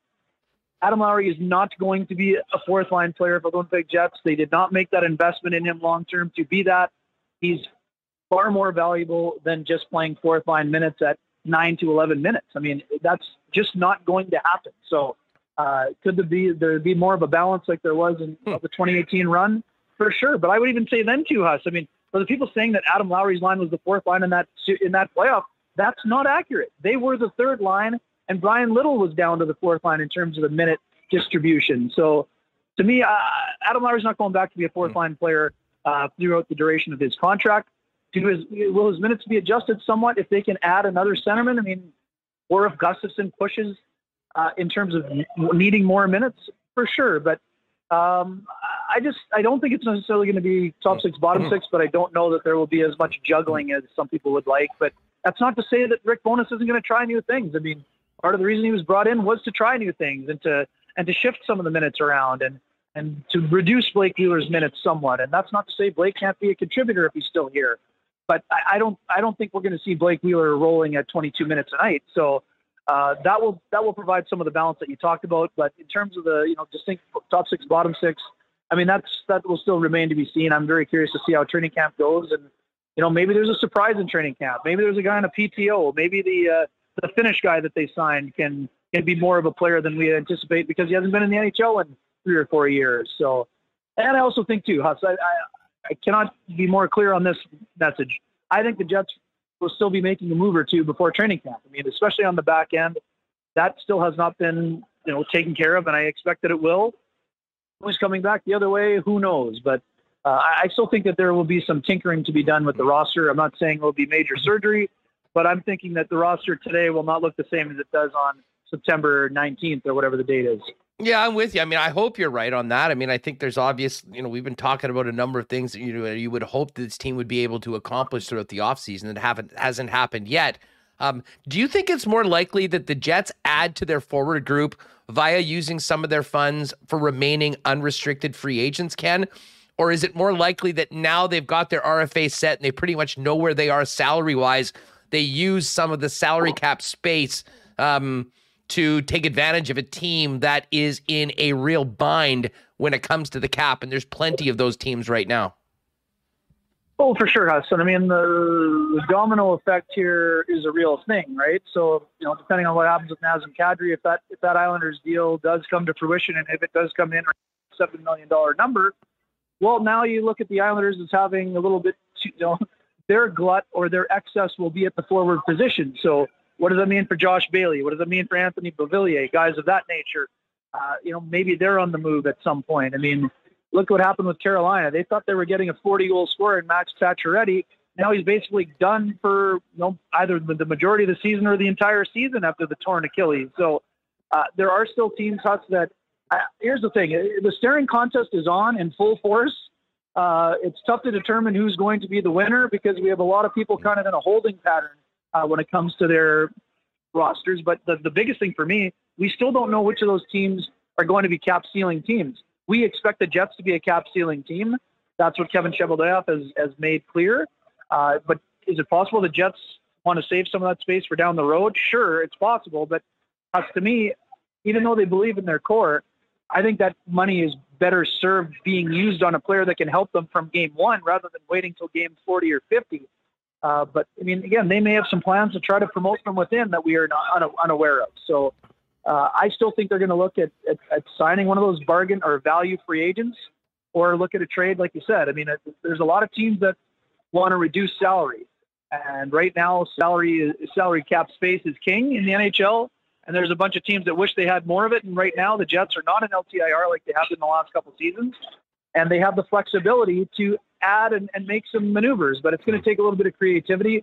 But that's what I say. I, I think there's still a move to come, and it will probably be one of those moves that involves the creativity. How big a move that is, I mean, remains to be seen. But uh, I'm still expecting there to be some movement here before training camp. Yeah, you know, the more I look at this, I mean, with the fact that the glut on the blue line hasn't been um, hasn't been addressed, I, I, can't help but think, Ken, that one of those defensemen could be on the move to a team, and in return comes a forward back that very highly likely probably makes more money than the defenseman that they just traded. You've got a little bit of a hit to the cap space in that trade. A team maybe gets a little bit of cap relief in it but the Jets are getting a player at a position that they have far bigger needs at, and that, of course, is up front as opposed to what's happening on defense. Oh, bang on, Huston. I mean, too, I, I, mentioned the Islanders just as one example. I'm not saying that the Jets are actively in talks with the Islanders, but I mean, let's let's connect the dots here. So, if if the Islanders are looking at Kadri at around seven million, I mean, Scott Mayfield, I think, is a year away from unrestricted free agency. I mean, would a guy like Dylan DeMello or a guy like Brendan Dillon make some sense? And if Josh Bailey is going back the other way, I think Josh Bailey's a $5 million player in terms of his AAV. So both of those defensemen I mentioned earlier are at 3 and 3.9. So that would represent some relief. I don't know if it's enough relief for them, but that's the kind of deal we would be talking about. I mean, to me, it, it reminds me of the, you know, I know people were up in arms, but the year when the Jets were actively involved in discussions with Carolina, when Nikolai Ehlers' name came up, the reason, it, obviously it didn't happen and for good reason, but when you're looking at a guy like Brett Pesce who made less money and had term, I mean, that's the kind of deal that you would be looking at. Uh, I mean, obviously the Jets are thrilled they did not make that move, but um, those are the kind of deals that would be on the table. But the thing is, most of those contending teams don't have a, a player that they're trying to get rid of in order to shed salary. But in a lot of cases, they may not may not have a choice. So, uh, but how how close are you pushed against the wall, and when do you have to make that move? I mean, like I said, that that's where we're at with the steering contest portion. I mean, a lot of teams are saying, well, no, my player is worth this. And the other team is saying, well, no, you don't have any room for that player, so he's worth this. So uh, right now, I think you got a bunch of GMs that are, are wanting to make moves that have sort of uh, resisted the urge so far. But I mean, injuries happen and, and other things happen. So, like I said, I, I, even though the calendar is not quite back on schedule and we're getting closer, I'm still expecting there to be, you know, it's not a, a quiet, quiet August. I think there's going to be some action happening. Whether it's not, you know, this month, it'll be early in September. I still think a bunch of teams need to do a bunch of, get a bunch of business done, and, and the Jets, I think, are one of those teams. Uh, Ken Wiebe with us from Vegas, where he is gallivanting and continuing the summer of Kenny. Um, speaking of Vegas, I, I'm sure you're aware, Robin Lehner out for the season for the Vegas Golden Knights. It's somewhat incredible, Ken, that this team went from arguably the best goaltending tandem in the league to now Logan Thompson, Laurent Brossoit, and Michael Hutchinson. Um, I know this is sort of late breaking news, but what what do you think this does to Vegas, both in the short term going into the season and their chances of contending once again next year if they don't add to that position? Yeah, it's interesting. Obviously, uh, as you mentioned, I mean, having Marc-Andre Fleury and Lehner Lehner was a was a big benefit for them. I mean, and they talked about the need. For, you know, Kelly McCrimmon's talked about the need for a long time about having a goalie split that is important. Uh, to me, the biggest thing for the biggest goal Knights, I'm not disregarding the goaltending position. The, the health of Mark Stone has got to be the most important thing after the back surgery. And then secondly, how Jack Eichel, now that he's got his you know sea legs underneath him after having the spinal fusion surgery, how does he come back? I mean, Jack Eichel could be a top five, you know, point producer in the National Hockey League this year, Huss. So to me, I think their offense obviously is going to get a big boost if Stone is healthy and if Eichel is back to previous form. This is a team that defends well uh, by nature. Uh, I think that you know obviously they're going to look at the positives and say, well, there's five million dollars of LTIR relief coming. Uh, we know that there was some issues with the cap last year, and they had to do a lot of juggling around. Didn't always have all their players available. But Nat, Laurent Brossoit, hey, he was waiting for this kind of opportunity when he was with Winnipeg right? I mean, he had that one stretch where he got into a little bit more action than normal. Uh, if he comes back healthy, you know, the door is kind of open for him. But I mean, Logan Thompson played well down the stretch. Logan Thompson isn't the reason the Golden Knights didn't qualify. They didn't score enough, which has been their problem, uh, you know, for the last couple of years in terms of the playoffs, anyways. So, uh, you know, it's a it kind of rags to riches CIS player becomes starting goalie story. I mean, it's a storybook kind of this is more of an LA kind of Hollywood fairy tale uh, type of story. But I mean, the door's open for Logan Thompson here as well. I think they will probably, you know, see how it goes at the beginning. But I mean, again, we, we, what we know about the Golden Knights, us, if there's an area of need, they go out and address it, and they're not afraid to take big swings. So um, I don't think they have the flexibility to go out and get a number one right now. But I mean, they're going to, you know, kind of give it the opportunity to the guys that you mentioned, the three guys that are in the system, and then sort of see what happens from there. But I mean, the other thing too, well, it's in the Pacific. LA obviously took a big, big jump last year, but in the Pacific, you're basically looking at Edmonton and Calgary, and then it's kind of a free for all, I would say, for that third spot. Vegas will still be a contender for that spot, I would say. Uh, but yeah, I mean, this is a big blow for them for sure.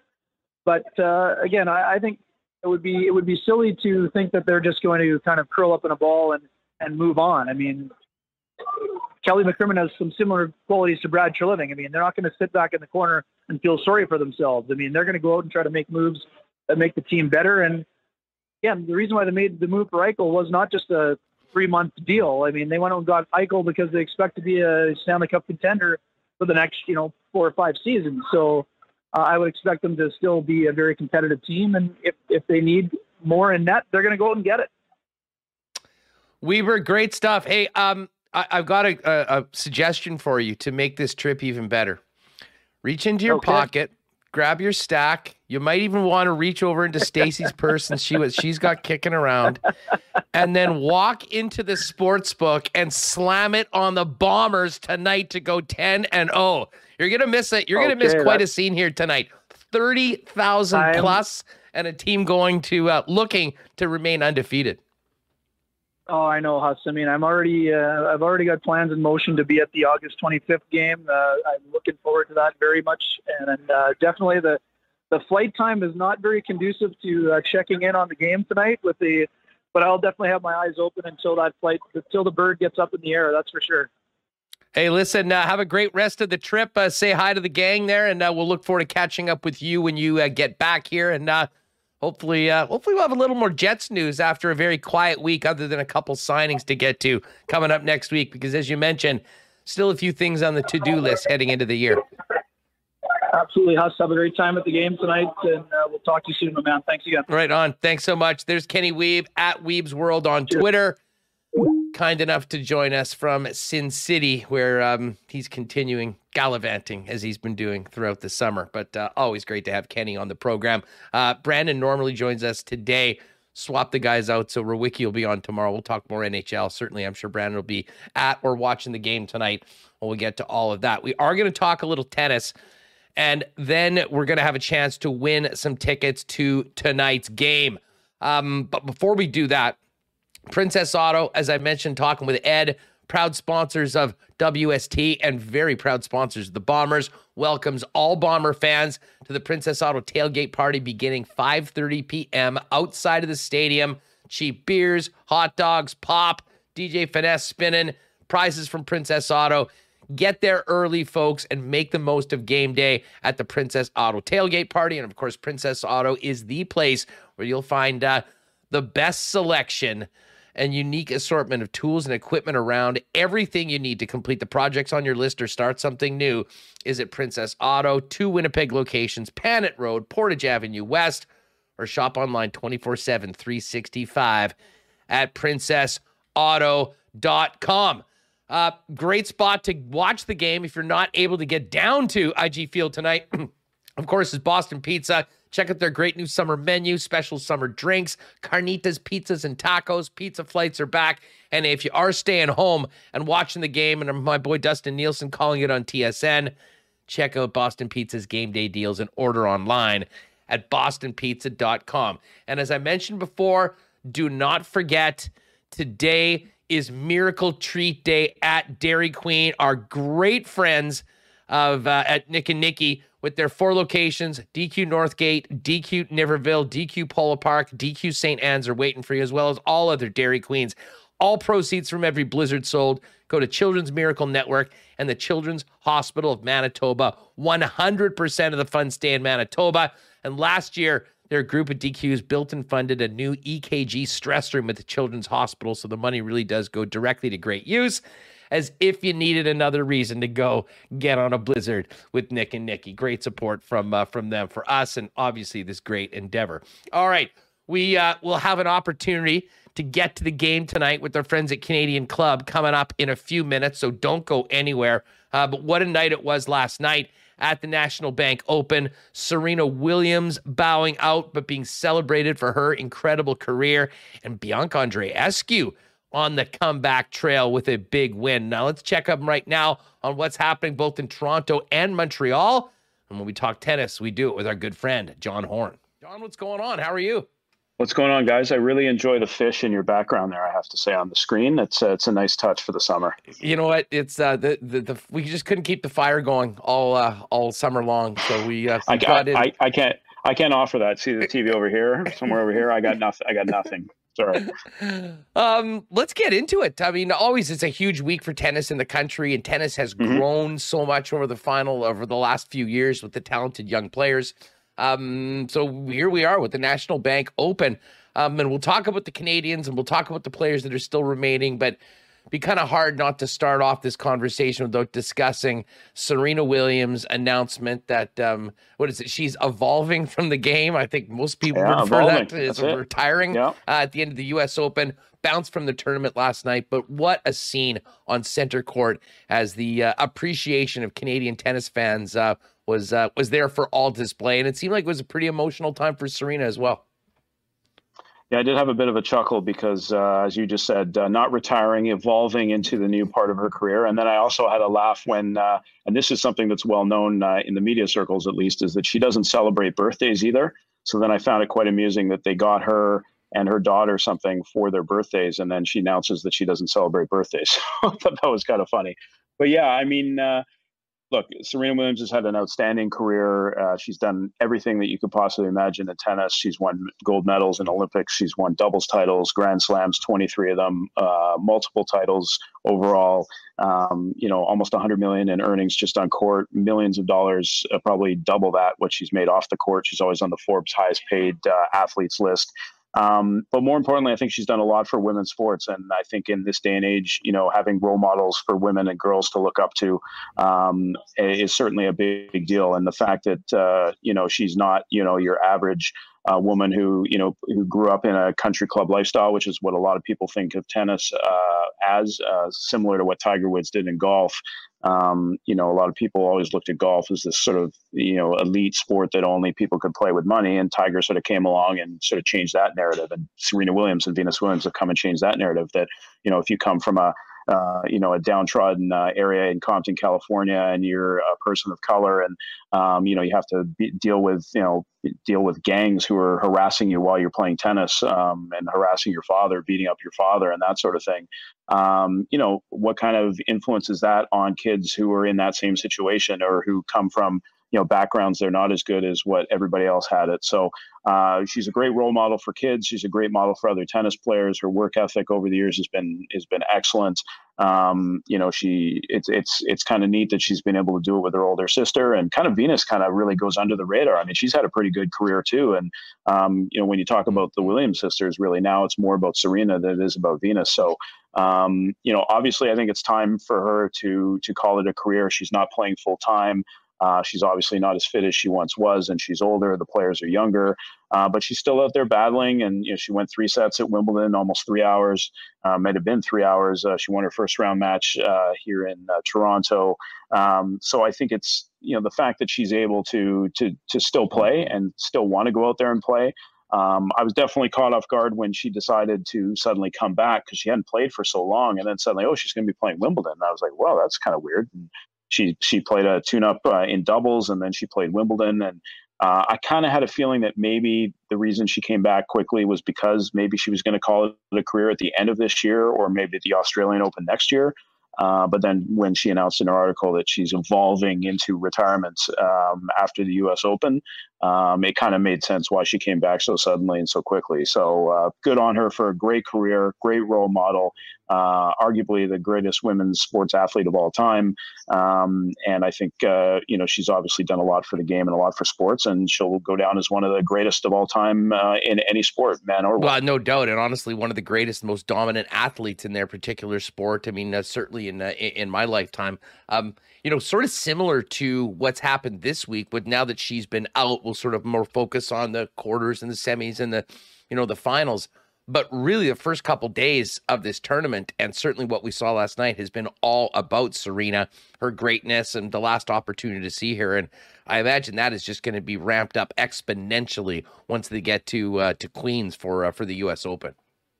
Yeah, I mean, you know, it's good and it's bad in some ways. It's good because she obviously deserves all the accolades for everything that she's done, and there should be a big send off, and the crowd is appreciative of her. And you know, when you're, you know, in our age bracket, for example, she's been around essentially since we were just out of the teenager. I mean, she started in in the year 2000. I mean, that some people were in their teenage years. They've grown up with her. They've had kids. Uh, they've you know, it, a lot has happened from the day that they started playing tennis to now retiring. It's been it's been a lot of years. So, um, you know, it's it's it's definitely deserving. The only thing I would say is that the unfortunate part about it is, and this is kind of like the men's tournament as well, is that you know when Nadal said that he pulled out of the men's, um, it was like, oh, Nadal's out of the men's. This is going to suck now because you know Federer is not there, Djokovic is not there, and now Nadal's not there uh, it's not good for the tournament. Well, eventually it's going to be like that. Like all three of those guys are going to retire. Two of them probably are going to retire sooner rather than later.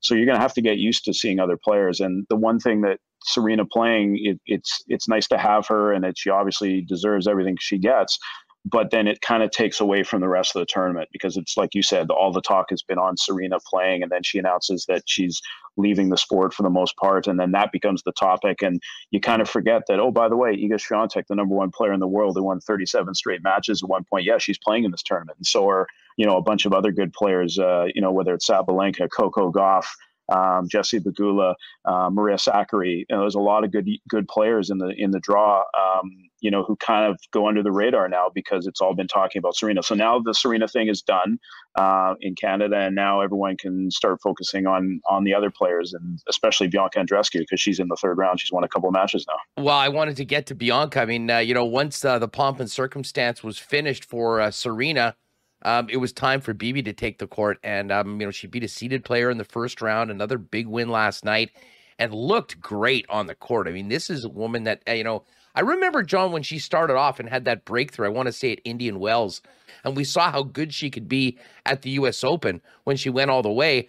And then the last couple of years, she has been you know, really hampered by injuries. But I got to tell you, last night she looked like she had the game. She looked like she had the fitness. Um, this has got to be great for someone that's really been somewhat star-crossed for the last couple of years.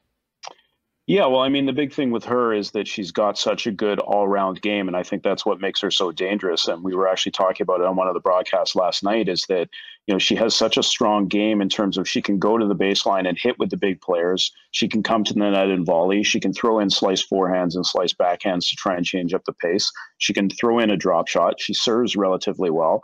Um, she's got all aspects of the, and she moves really well out there too. So you, she's got all aspects of the game. So if she's playing against a hard hitter like a Pliskova or a Sakkari, then you know she can she can play from the baseline if she needs to, but she can also you know play it with the, some of the other tough players like the Jabeurs, the, the Kenins, um, you know the the the Swiateks, players who can take pace off themselves and you know mix the ball up as well. So uh, I think that that's what makes her so dangerous is that she's got such a good all around game and that she can play. You know, she can look at her opponents and go, okay, well this this player hits hard. Maybe I'll throw in a few drop shots. Maybe they don't move as well, so I'll do that. Um, that's what I think makes her so dangerous. And you know, you're right. She hasn't really been playing a lot of tennis. Uh, she came back. She started off the year missing a bunch of time and then came back. Um, it had a bit of a nagging back problem, which uh, she, she had in San Jose last week. Um, and then she, I guess she had a stomach issue in the first round uh, match that she ended up winning, but that seems to have cleared up. So as long as she can stay healthy, uh, there's no reason to think that she can't go deep into tournaments and get back into the top 10 in the world rankings because, you know, like you said last night, I mean, okay, she was playing Alizé Cornet, who's actually had a really good year this year. Um, you know, she's not playing, you know, uh, Maria Sakkari or, you know, one of the other top players, although she did beat Kasatkina in the first round, who, who won in San Jose a couple days before.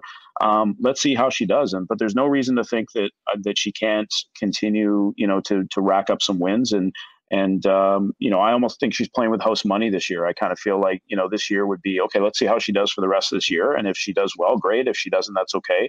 Let's see the starting point next year. Let's see how fit she is next year. Let's see how she's doing health wise and starting off in Australia. And it could be a big year for her if she can get her ranking up and avoid some of these seeded players in the early tournament or early rounds of tournaments. How uh, how does she shape up against uh, Zheng, her Chinese opponent tonight? And what does the draw look like for Bianca if she wins this?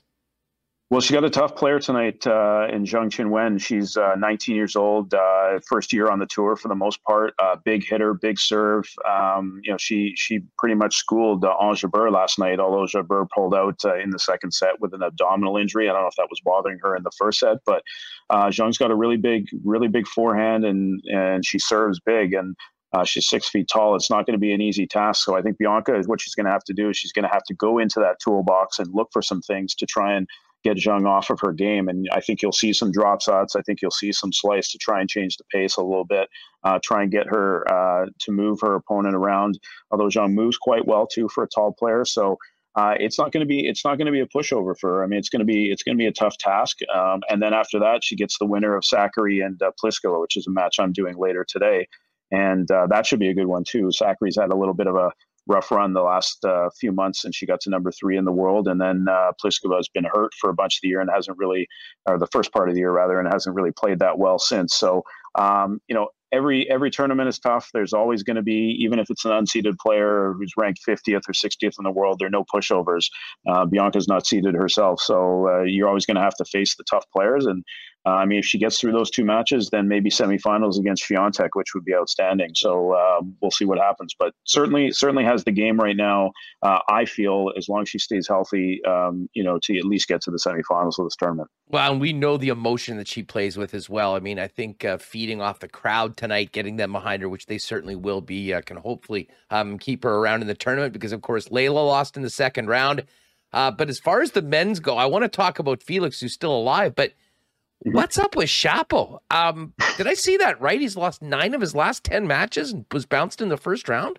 Yeah, I think it's I think it's either eight of nine or nine of ten, one of the two. But uh, yeah, it's certainly been a rough run. Uh, he has not played very good tennis at all. Um, you know, I've I've been asked about Shapo. You know, whenever something goes wrong with one of the Canadian players, there's always concern as to you know what's really going on. Uh, I just think that you know he's playing the same style of game that he's been playing for the last couple of years. It's it's the go broke style, and personally, I just I it doesn't work for me. I, I just think that it's it's it's too risky. Uh, the players are too good now. Uh, when it works, it's great. It looks great, but when it doesn't work and it doesn't look great at all, and it's just like you know when you hit one of those when he hits one of those great one-handed backhands down the line and he jumps in the air, it's like a thing of beauty. It looks like the best shot in tennis that you'll ever see. Uh, but then sometimes you see the you know the big backhands that go you know 10 feet outside the baseline and they don't look good. Um, you know his serve has been a big problem. He's a lot of double faults, a lot of inconsistency with the second serve. Um, you know he's changed coaches. I thought at the beginning of the year when he had Jamie Delgado, Andy Murray's uh, old coach, that that was really going to be good for him and was going to be good stability for him. Uh, that hasn't worked out. That fizzled out, and they're no longer together. So um, I don't know. I mean, it's it's it's a bit of a mystery as to why he just plays so erratically and he plays, you know, just for the big shots all the time. And I think he needs to be a lot more patient out there and get into rallies a little bit, a little bit more. Figure out this serve problem that he's got.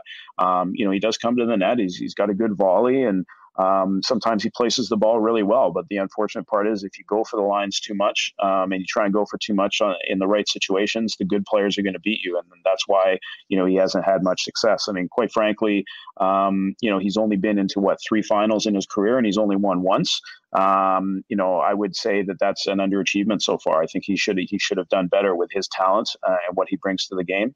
Um, often I get asked, you know, who's going to win a slam first? Is it going to be Denis or Felix? And I mean, not this is pre Denis's poor run here, uh, but I just think Felix's game is much better. It's it's a lot more um, consistent. It's a lot more. Uh, it's a lot smarter. Uh, he looks a lot more composed out there. You often see Shapovalov getting irritated out there and yelling at people and yelling at his box and that sort of thing. Uh, that's not Felix's style at all, and I think that that style just works better. Uh, well, speaking of Felix, uh, he'll be on the court later on today, taking on Cameron Norrie. He's a slight favorite in this matchup. Um, fill us in on uh, what's to come for Felix and uh, how excited should we be about his prospects of moving on, especially after Kyrgios bounced number one seed Daniil Medvedev in a bit of a big upset. Yeah, I didn't actually think that I would ever say that Kyrgios is going to be the the issue. That if Felix wants to win this tournament at on yeah. home soil, that he'd have to get past Kyrgios. So, uh, but that's the way it's kind of looking because Kyrgios took out Medvedev. So um, yeah, I mean, I, am actually a little surprised that Norrie is the favorite in this match, just because it's you know Felix is the higher seed and he's playing on home soil. Uh, but Norrie did beat him in uh, Mexico last week, so that could be part of the reason. Um, you know, I, will take Felix in that match if I if I had to. He's beaten Norrie uh, in the past before uh, before losing this match in Mexico last week. Um, I think he's a better player. I think he's got more weapons. Um, and I just the, the fact he's going to have the crowd with him is, is going to be huge too. You you you assume that that's going to be a motivating factor for Felix. He doesn't really seem to get frazzled by he's playing in front of home home crowds or anything. Bianca, same thing. See, they seem to you know feed off of it. So um, yeah, I mean, if he if he if he can get through Norrie, then you know Kyrgios could be waiting in the semis. Uh, I mean, Kyrgios is just playing some outstanding tennis right now himself, and uh, won the, the doubles and the singles in Washington, coming off the Wimbledon final. Uh, won the Australian Open doubles, uh, won the Atlanta doubles. He, he's really he's really you know done a good job of composing himself and re- and finding his game and. Um, I think it's a maturity thing with him. So I think that definitely he's he's become more mature. He's 27 now. Uh, he's got a stable life. Um, you know, he's he's got a tra- girlfriend travels with him, full time physio, which I know has been a huge help for him. Uh, you know, with the body, uh, he's always had these little nagging injuries that he gets throughout the year, and he always says because he doesn't train hard enough. Well, now he's training hard enough, and now he's getting three hour physio sessions after matches. So um, I think it's it's a different Nick Kyrgios out there. He looks leaner, he looks more fit. Um, and I think he he's more composed out there. He still, you know, we still see the antics on occasion, like we did at Wimbledon, and you know, it's just the way he is out there. But uh, certainly, I think he he looks a lot more confident. Looks like he's enjoying himself out there, which is something he said in the past he wasn't even enjoying himself. And tennis was almost a job for him. Now he seems to be taking in and enjoying the the situations, and uh, I think that's good. It's good for the sport. Yeah, well, just wait five minutes with Kyrgios. I mean, the guy's as uh, is mercurial uh, as maybe any athlete as we've seen, but a hell of a talent and is having a great year. Well, fingers crossed we'll be able to talk about Bianca and Felix heading into the weekend. John, thanks so much for doing this, and we'll look forward to uh, hearing you on uh, the tube coming up for the Cincinnati tournament with the World Feed here in uh, Canada on Canadian television. Thanks so much. Be well and enjoy the rest of the tourney. Yeah, same to you guys. Always enjoy talking tennis, and let's see if we can get a couple Canadians in the final. Why not?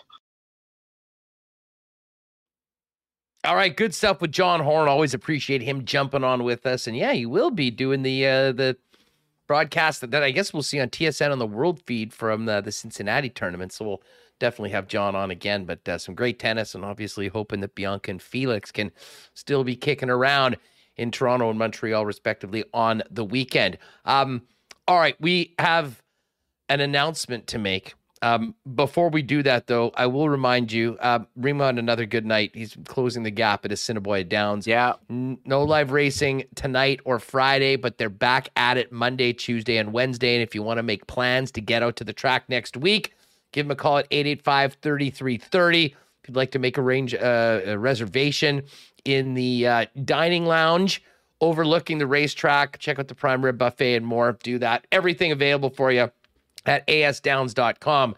Now, we're going to do our Coolbet lines in a second. We are also going to do a little giveaway for our friends at Canadian Club. Now, Canadian Club, many of you will be going to the game even more will be going to the game in about 10 or 15 minutes after we give some tickets away, and we'll let you know how we're going to do that. Uh, but if you haven't already tried the great taste of summer, the ready to drink Canadian Club and Ginger Ale, it is go time for that tonight at the game. Try it out. It's available throughout IG Field as well as all the great Beam Suntory products featuring Canadian Club, the official spirit of the Winnipeg Blue Bombers.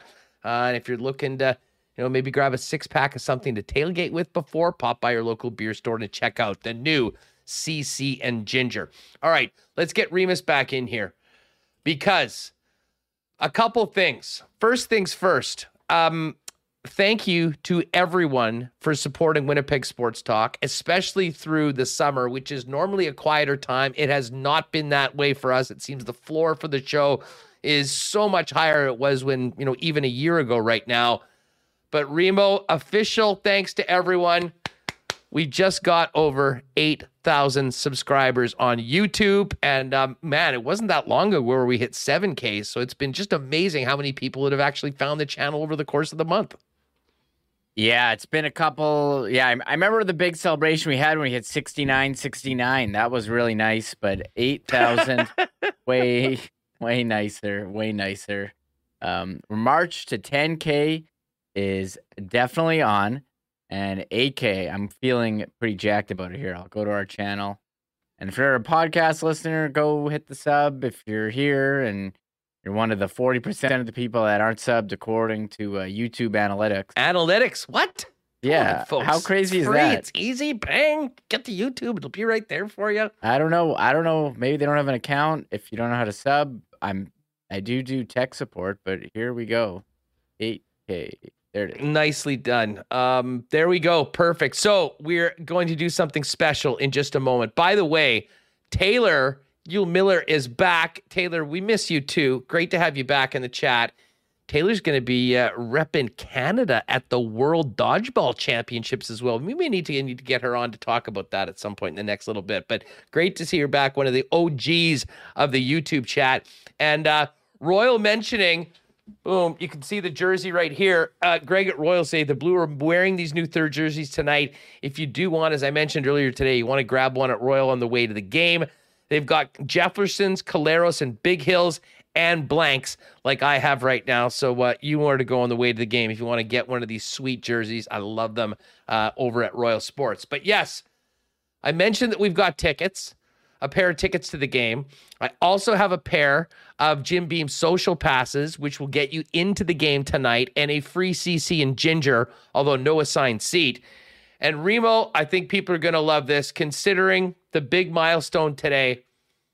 I think we need to do an impromptu marble race for the tickets and send some WST listeners to this game tonight with 30,000 of their closest friends. People have been asking, we get every day, do a marble race. Uh, this guy came in and, into the show. You should do a marble race for that. Or it's Monday. You should do a marble race. Let's celebrate Monday. And uh, we're just like, no, no, keep it to Friday. But yeah, 8K, I think, is a really, it's great. I'm, I'm happy. Nice, even number. And yeah, we got some tickets to give away. It's gonna be a big bomber game tonight. So yeah, let's let's fire it up.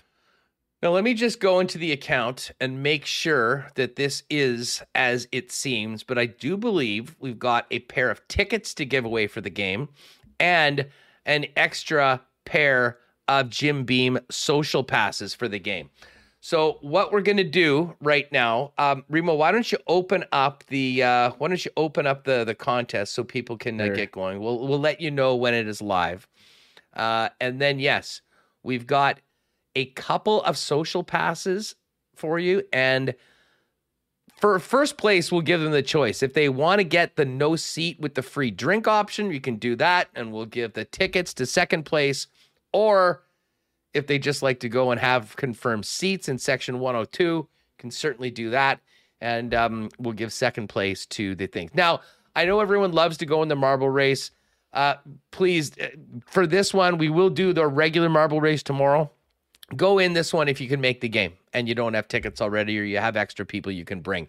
Uh, just because we you know do want to have these tickets uh, and tickets used. Uh, big thanks to the folks at canadian club as well uh, for popping by. I know we had luke and gregory win yesterday uh, and we've got another pair of those uh, as well so just pay attention to the chat everybody And uh, are we open, Reem? Did uh, did it actually get I open? did it. It's open. Okay, awesome. So you know the drill, folks, or if you are new, got to be subscribed to win. Probably already, but if you're not, hit that red subscribe button and then put in the chat exclamation mark marbles.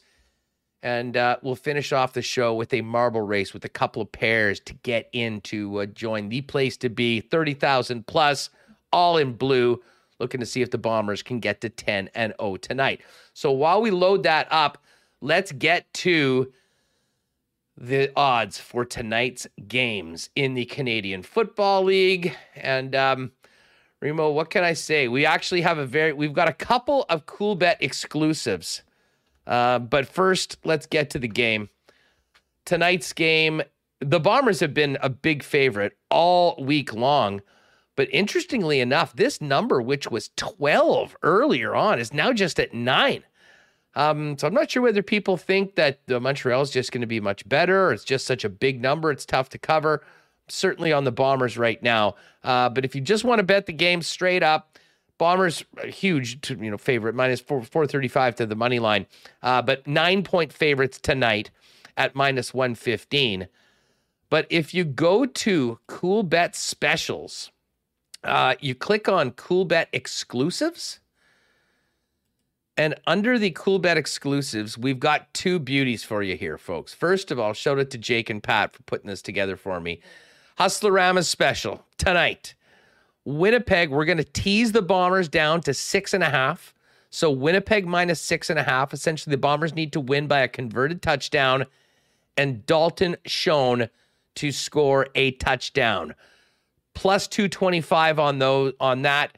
Um, so um, as I said, you can bet that at more than two to one. Bombers minus six and a half and a Dalton Schoen TD.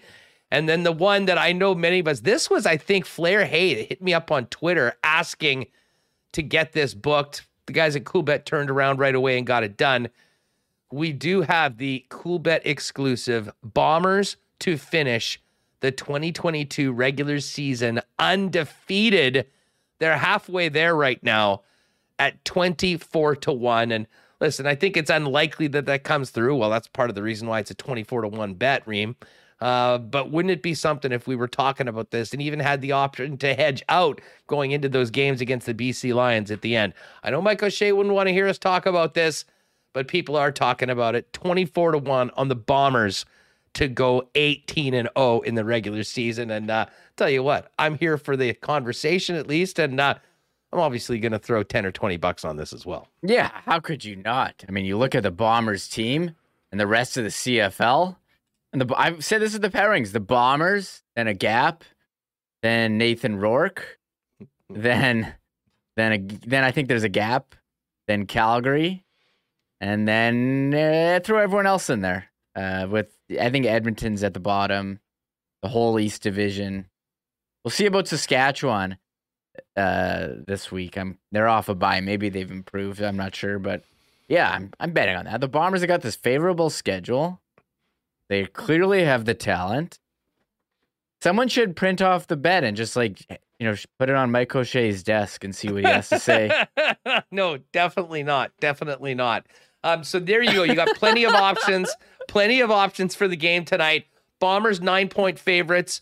Um, and then there's a bunch of other props, actually. We should get to this. Uh, touchdown score Dalton Schoen minus 118. Brady Oliveira minus 105. Demski plus 105. Ellingson plus 110. Oh, here. Funny enough, the top four players in that are all members of the Bombers. Eugene Lewis then clocks in, Bailey and Wolitarski as well. Um, I would love to get a t- anytime touchdown score on Prukop. Um, but that's not uh, that's not it. Although I know that he's sort of been banged up as well. Um, so there you go. Anyways, you got all sorts of rece- what are the let's see the receiving yards numbers. Wolatar Wolitarski's 36 and a half, Dalton Schoen 60 and a half, Ellingson 64 and a half. Um, Eugene Lewis on uh, Montreal is 80 and a half, Nic Demski 50 and a half, and rushing yards, what's the Brady number? 63 and a half kind of like that number. He's been really, really good the last few weeks, and the running game seems to be really coming together. I think I might jump on the over as well. So There you go. Tons of options at Coolbet to bet on this game tonight. Quick update on the other games this week. The Argos are now one point favorites over the Hamilton Tiger Cats. Questions as to whether it'll be Shiltz in a quarterback over Dane Evans in Hamilton for the game. BC is now two and a half point favorites in Calgary. They opened up as just a half point favorite, it was pretty much a pick 'em originally. And the Riders, five and a half point favorites on the Edmonton Elks in the uh, late game on Saturday. So there you go. If you've never played at Coolbet before, use the promo code WST on your first deposit. Give you a 100% bonus up to 200 bucks at Coolbet. Perfect time to do that. You can get on this Bomber game tonight and uh, have a nice fat account heading into NFL season, which of course is right around the corner. Way too degen to start talking about the lines on the NFL preseason games this week but I can't promise I won't do that tomorrow or in future shows. I do want to add also, if anyone wants to play fantasy on DraftKings, uh, we got a league on there with a contest. I think we got about 10 more spots open. If anyone wants to play me for a dollar, I put out a bunch of about a bunch of head to heads if anyone wants to wants to grab those. But uh, yeah, I'm looking forward to seeing how how this game goes for the Bombers. You know, a lot of turnovers last week hurt them. Uh, but they were able to get it done in the fourth they quarter. didn't hurt it that much because that's the thing. Even when they complete seven Right. passes or lose the turnover thing, they still win and cover the number. So I'm surprised that this the number has gone from 12 to 9. Um, but as they said, we'll be a little more conservative. Let's get a Dalton Schoen touchdown. Let's Bombers win by seven, plus 225 on the Huss special over in the Coolbet exclusive section. We're going to have some more of those coming up. We're going to concoct some fun things. And if you ever have something that you would like me to get booked at Coolbet, send me a message on Twitter or a DM, and I'll do my best to make that happen. All right, Reem. Um, do you want to close up? Last call for marbles. Anyone wants in? We've got tickets for the game tonight. We've got a pair of tickets and a pair in the Jim Beam social zone, where it's not an assigned seat, but you do get a free CC and Ginger with those. So whoever is first place will have the choice if they want the assigned seats or the social pass. Whoever's in second will get the other one, whether it's seats or the social pass. But the bottom line is you'll be in along with 30,000 plus for what should be an amazing night tonight at IG Field. Um, all right, we're going to close that up, Reem. I'll close it up now. I do want to say just last call. Yeah, make sure you hit the thumbs up too. Can we get to Yes, Can we get to 200? We need Yeah, let's get to 200, folks. I know there's a lot of people back in for the marble race, hearing what's going Mhm. on. Uh, if you haven't already, make sure you've hit the red subscribe button to the channel. We can now move towards 9,000 after a great last month, getting to 8K. And uh, do us a favor, just hit that thumbs up button, helps us spread the channel as well. Um, all right, Reem. So why don't you get the marble set up? And while you do that, I'm going to do a quick look at the FedEx Cup playoffs. Now, there was an incident today, and I will direct you to social media to find it, although you might have to look a little harder because the original video that I believe the tour put out has been taken off. Pretty interesting situation. World number one, Scotty Scheffler, playing with world number two, Cam Smith. Of course, Cam Smith's widely been reported that he is leaving the PGA Tour and joining LIV after the FedEx Cup playoffs. That's not going over well with the guys that are sticking around. And Scotty Scheffler, basically, what the video looked like, walked right in front of Cam Smith as he was leaning down, looking at his putt, essentially walking in front of him, walking over his line, which is a I wouldn't. It's not even a microaggression when it comes to uh, comes to golf. It was uh, it, it was a very very weird situation, and a lot of people talking about it. And the video has since been taken off, but there are a bunch of people that you know recorded it off their television, so it's out there as well. Um, so Cam Smith's in. The guys that were suing the tour, like Talor Gooch, trying to get in, it didn't work. They're not in it right now. And Rickie Fowler actually was the last place guy, I believe the 125th spot uh, once it all shook out. Si Woo Kim shot a 28 on the back nine today. He is tied for the lead after shooting 62 with JJ Spaun. But don't look now. Tied for second, two shots back as I look to make it five winners in a row in the lock shop is my guy, Tony, back to back Finau, coming off wins at the Rocket Mortgage and the 3M. Tony with a 64 in the first round. He is looking good. Um, he and JT Poston at six under. Troy Merritt, Tyrrell Hatton, Sam Burns, and Rickie Fowler at five under par. This would be huge for Ricky. Jason Day in that mix as well. Canadian and Coolbet guy, Taylor Pendrith. Great start to his round. He's four under, along with Max Homa as well. Uh, you move down to the threes. You've got Cam Davis, Canadian Mac Hughes, Viktor Hovland, Justin Thomas, and Cam Smith, who, um, as I said, unfortunately, very sadly, looks to be leaving the PGA Tour. It's a big favorite of mine. Won the Open Championship, won a lot of us a bunch of money. Uh, but if he's gone, he's going to be gone. So, uh, FedEx St. Jude Championship right now. Tomorrow, we'll give you the latest, a little bit of a cut sweat heading into uh, the first round of the FedEx Cup playoffs. And again, big shout out to our friends at Breezy Bend who support us, our golf sponsor. If you're looking for an amazing spot for your family, for your golfing future, talk to Corey Johnson at Breezy about getting on the waiting list for next year. You can find out more on everything Breezy Bend has to offer over at breezybend.ca. Doing a media event next Monday. I'm hoping to get out for that. Potentially might even uh, pick up and do the show down there as well tomorrow or uh, uh, next week. Uh, but we'll definitely be trying to get out there when, uh, of course, the Canadian Mid Am and Senior Women's National Championships comes to Breezy later on this month. All right, Mr. Remis, um, a special Thursday 8K edition of the Marble Race. Bomber tickets and a Bomber Jim Beam social pass available right now. First place will get the choice, but regardless, if you're in the top two, you're going to the game tonight. Um, are we all ready to go? I guess we need to talk to Tristan Rivers Music first before uh, before the festivities truly get. Up. Oh, sorry, I screwed up. Let's just do it here.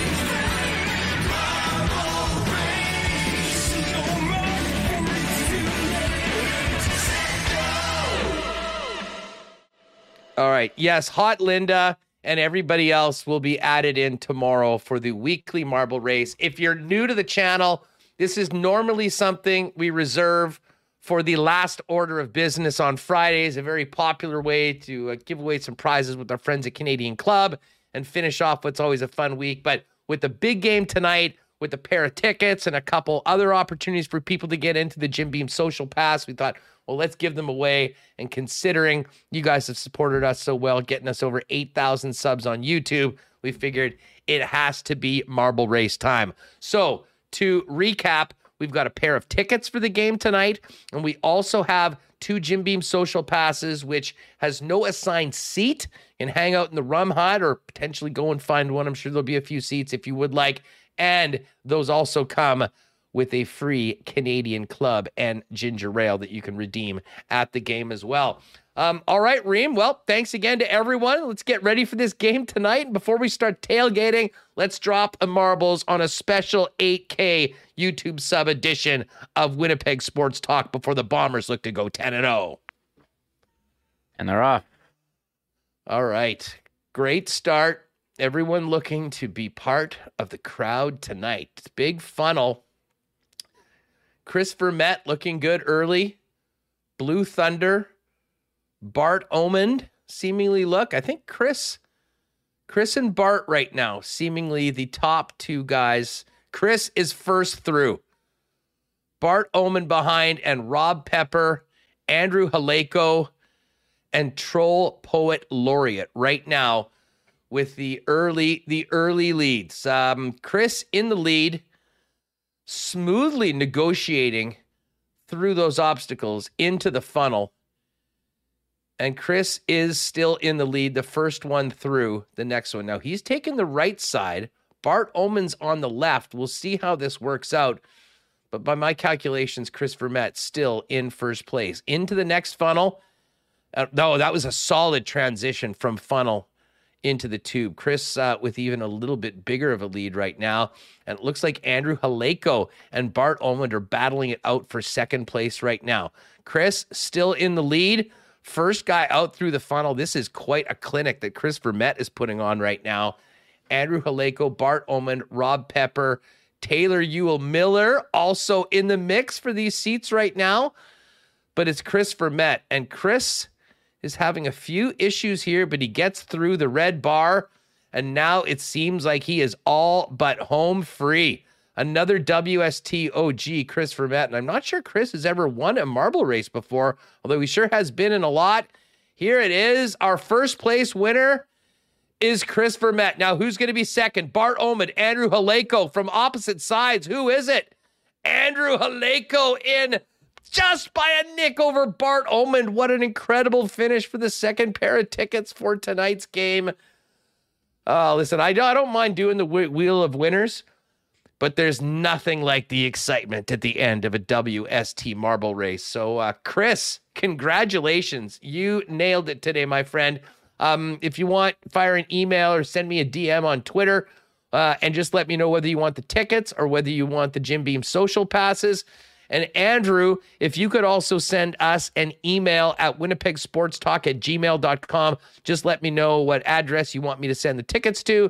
As soon as the uh, show is over, I will send you either the social passes with the free drinks without the assigned seat or the seats for tonight's game after we see what Chris wants to do. Um, that was a heck of a that was a heck of a lot of fun, Remo. Great way to finish up the uh, finish up the week. What a race that was. Although I guess we didn't finish the week. Uh, I'm thinking it's a game tonight. It really does feel like Friday. I keep needing to remind myself we actually are in fact working tomorrow. Yeah, we got a show. Well, I'm so pumped we have a show tomorrow. We can recap this bomber game, this bomber beatdown that's going to happen, right? So we so we think in front of 30 30k. Uh, fingers, fingers crossed. Everyone fingers. except woke Tokes is uh, is on uh, is feeling that way in the uh, in the chat. yeah, and this is how close it was. Less than a second for uh, between second and third for that second spot. But Chris Vermette really going wire to wire yeah. There. No no like drama in that race. Although there was drama for second between no. Andrew. Although Andrew you know what, we're changing we gotta change up the course for tomorrow because we've done that few ones. And the one thing I'll say is you pretty much know the four or five marbles that are going to be there at the end coming out of the first funnel. Like it's all about the start on that uh, on those that twists and turns. I, will find uh, I'll find a different one. Maybe we'll head back to the dojo or the factory, the laboratory. Who knows? But yeah, those, uh, showed it to those guys. Andrew Haleko's Andrew Haleko pasta for lunch. Carb loading put me over the top. Well, listen, you're going to need probably some carb loading as well because if you have those social passes, we'll have a drink for you at the game tonight. And uh, as I said, I think they're going to be moving a few of those tonight. Um, it is going to be a lot of fun. A 5:30 Princess Auto tailgate party opens and um, then the festivities really get going uh, just before 7.30 of course military night flyover which is always really cool and the biggest crowd of the year over 30000 tickets sold for tonight's game and hopefully that number will get to 32 31 i mean uh, there's still time to get in if you didn't win the tickets with us unfortunately uh, andrew and chris were our winners uh, but you know what? Still, make a point of getting down there. Get online, bombers.com, bluebombers.com for tickets as well. Um, I'm feeling good about this one tonight. I think people are going to be leaving having a great time at the game, and I think they're going to be leaving happy. And I think we're going to be talking about a 10 and 0 perfect record for the first time since 1960, and the Bombers' 400th win as the first CFL team to do that coming up tomorrow.